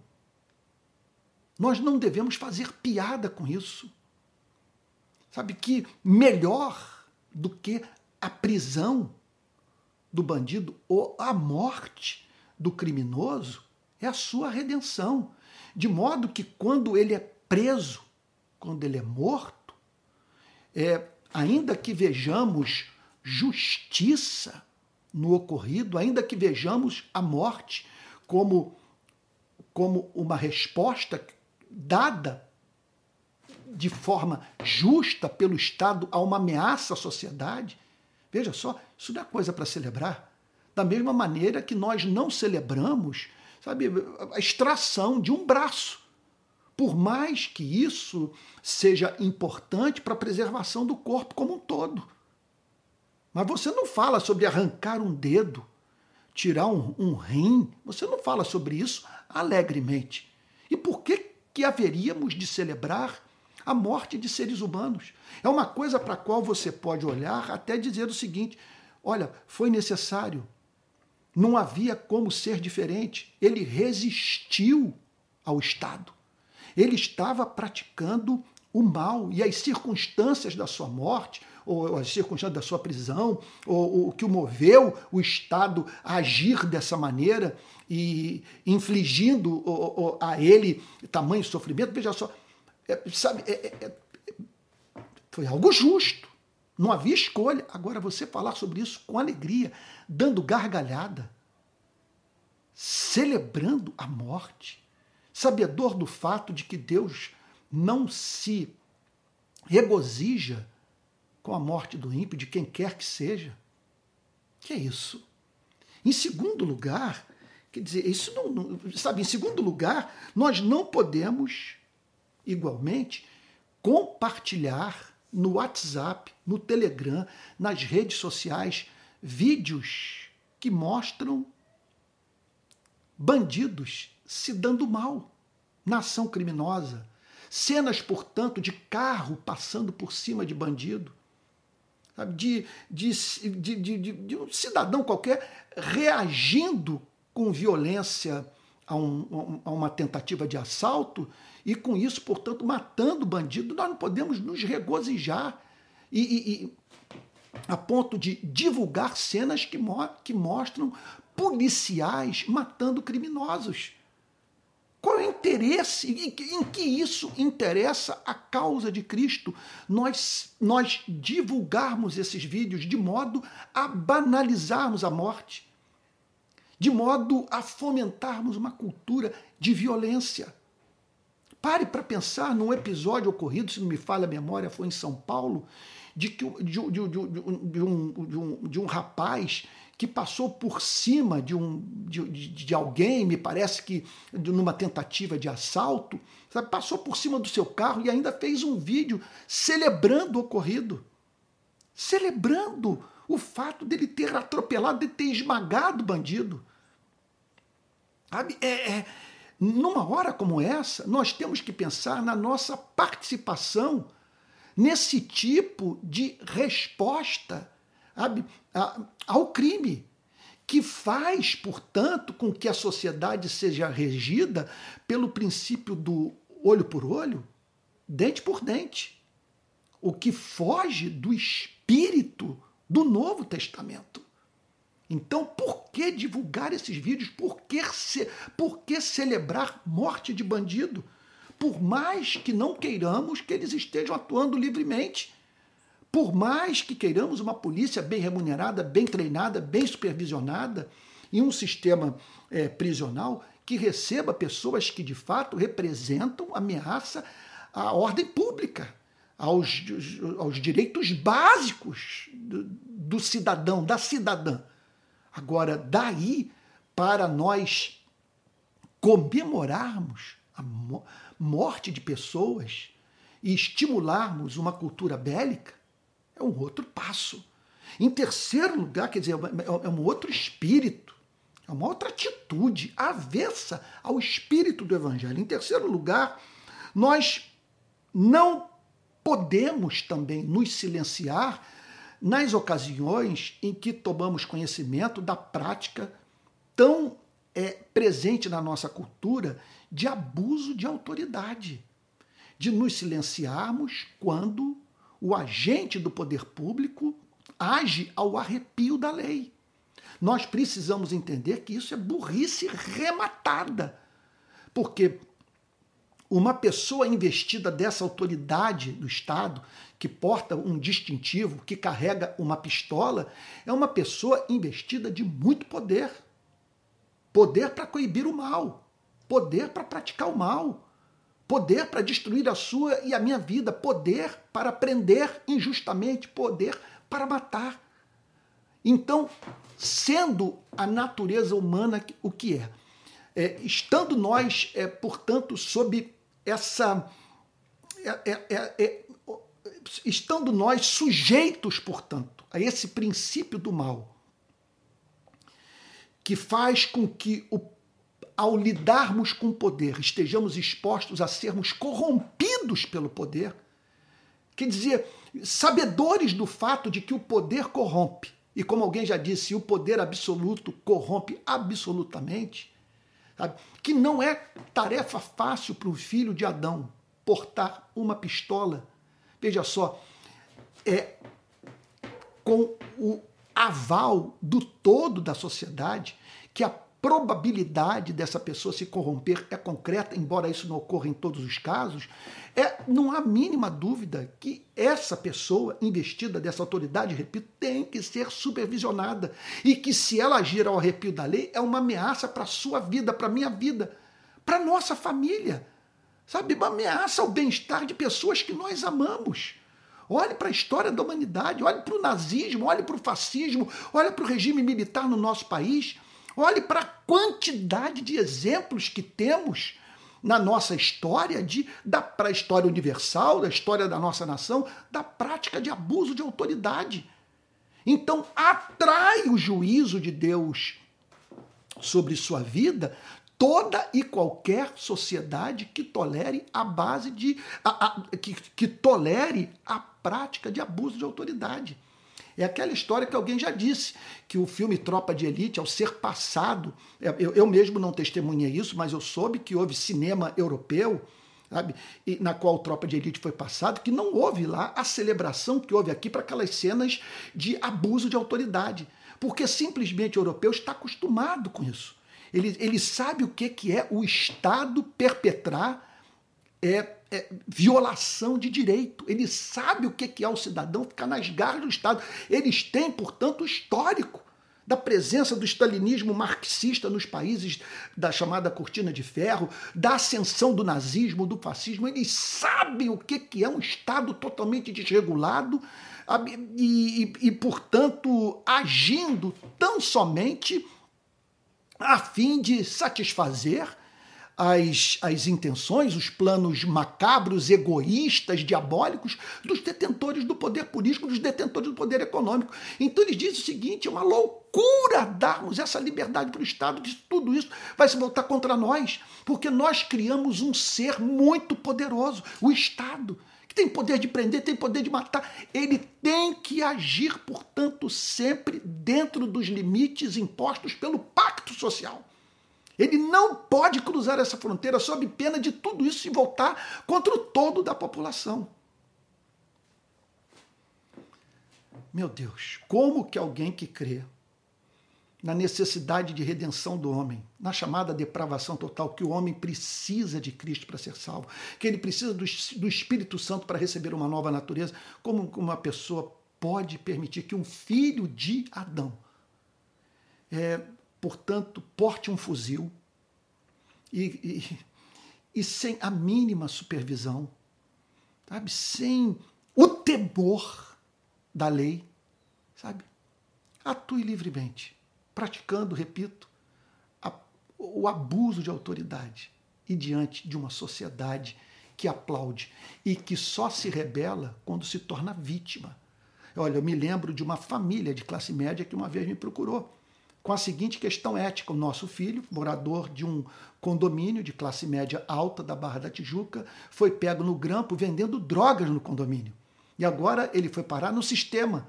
E o que nós queremos é, saber é se, é, se nós devemos corromper o agente penitenciário, porque ele está sendo ameaçado de sofrer violência sexual na prisão. Sabe? Impressionante a quantidade de gente que passou a entender as agruras vivenciadas pelos detentos no nosso país depois que foi parar atrás das grades. Olha o que esse pessoal do 8 de janeiro tem dito. Sabe? Tem falado o seguinte: é desumano viver aqui. Sabe? Eu, eu, eu, eu, eu acho desumano mesmo a forma como que a coisa funciona. Eu acredito até que um dia nós vamos rever essa pena de detenção, de botar uma pessoa num cubículo. Contudo, é claro, tem que haver alguma pena. Mas, repito, sabe, qual é o interesse, qual é o ganho, qual o retorno da sociedade dela pegar os seus detentos e os torturar sistematicamente? O que esperamos como resultado dessa prática lá na ponta? Como que a igreja pode aplaudir tudo isso?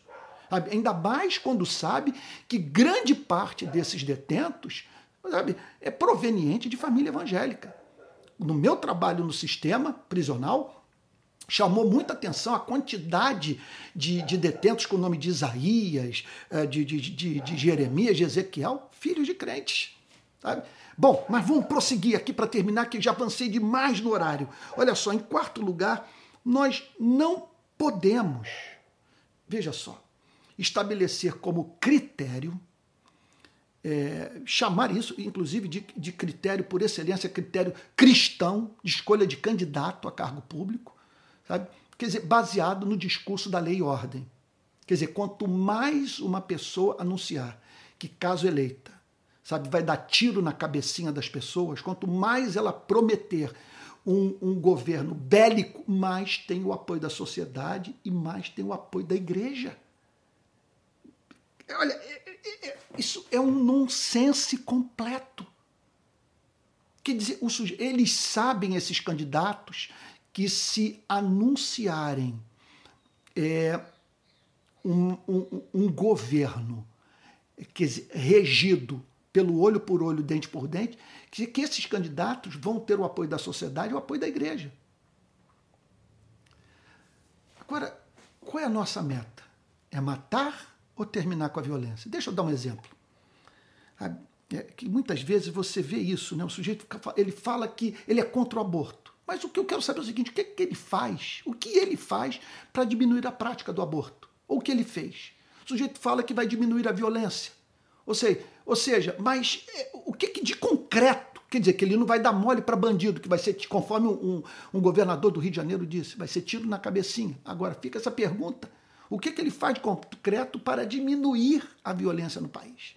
Aí eu me lembro, nas minhas andanças pelo Nordeste, pelo sertão, de me contar a seguinte história: que no período da fome, quando a fome batia nas aldeias, nos povoados, os sertanejos se reuniam e invadiam a cidade mais próxima, a fim de saquear mercado, para não morrerem de fome.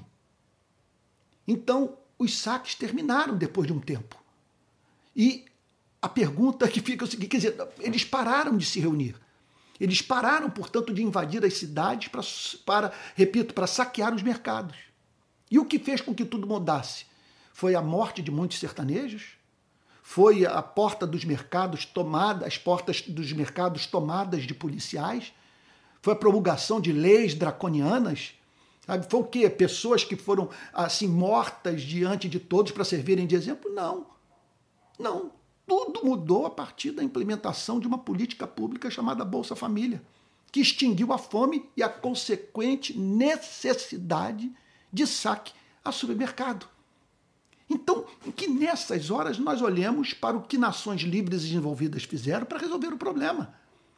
Enquanto agora o pior é a igreja abraçar o discurso da lei e ordem. Eu não estou dizendo para negociarmos lei e ordem. O que eu estou dizendo é que essa cultura que nós importamos dos Estados Unidos de tratar tudo a ferro e fogo não tem funcionado no nosso país. Porque historicamente nós temos uma polícia violenta.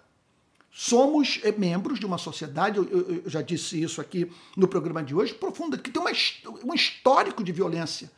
E continuamos, portanto, vendo gente morrer. Vemos a prática disseminada do crime.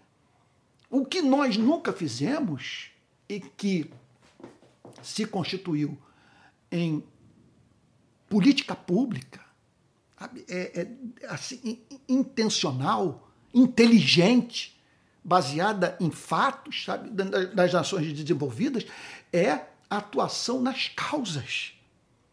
De modo que aquilo que leva o homem a, a, a praticar o crime se torne desnecessário. Como dizia Agostinho, a meta do ser humano não é matar, é ser feliz. Matar é meio, não é fim. Se você cria mecanismos das pessoas alcançarem de outras formas o que tensionam alcançar através do crime, elas não vão se envolver com a prática criminosa.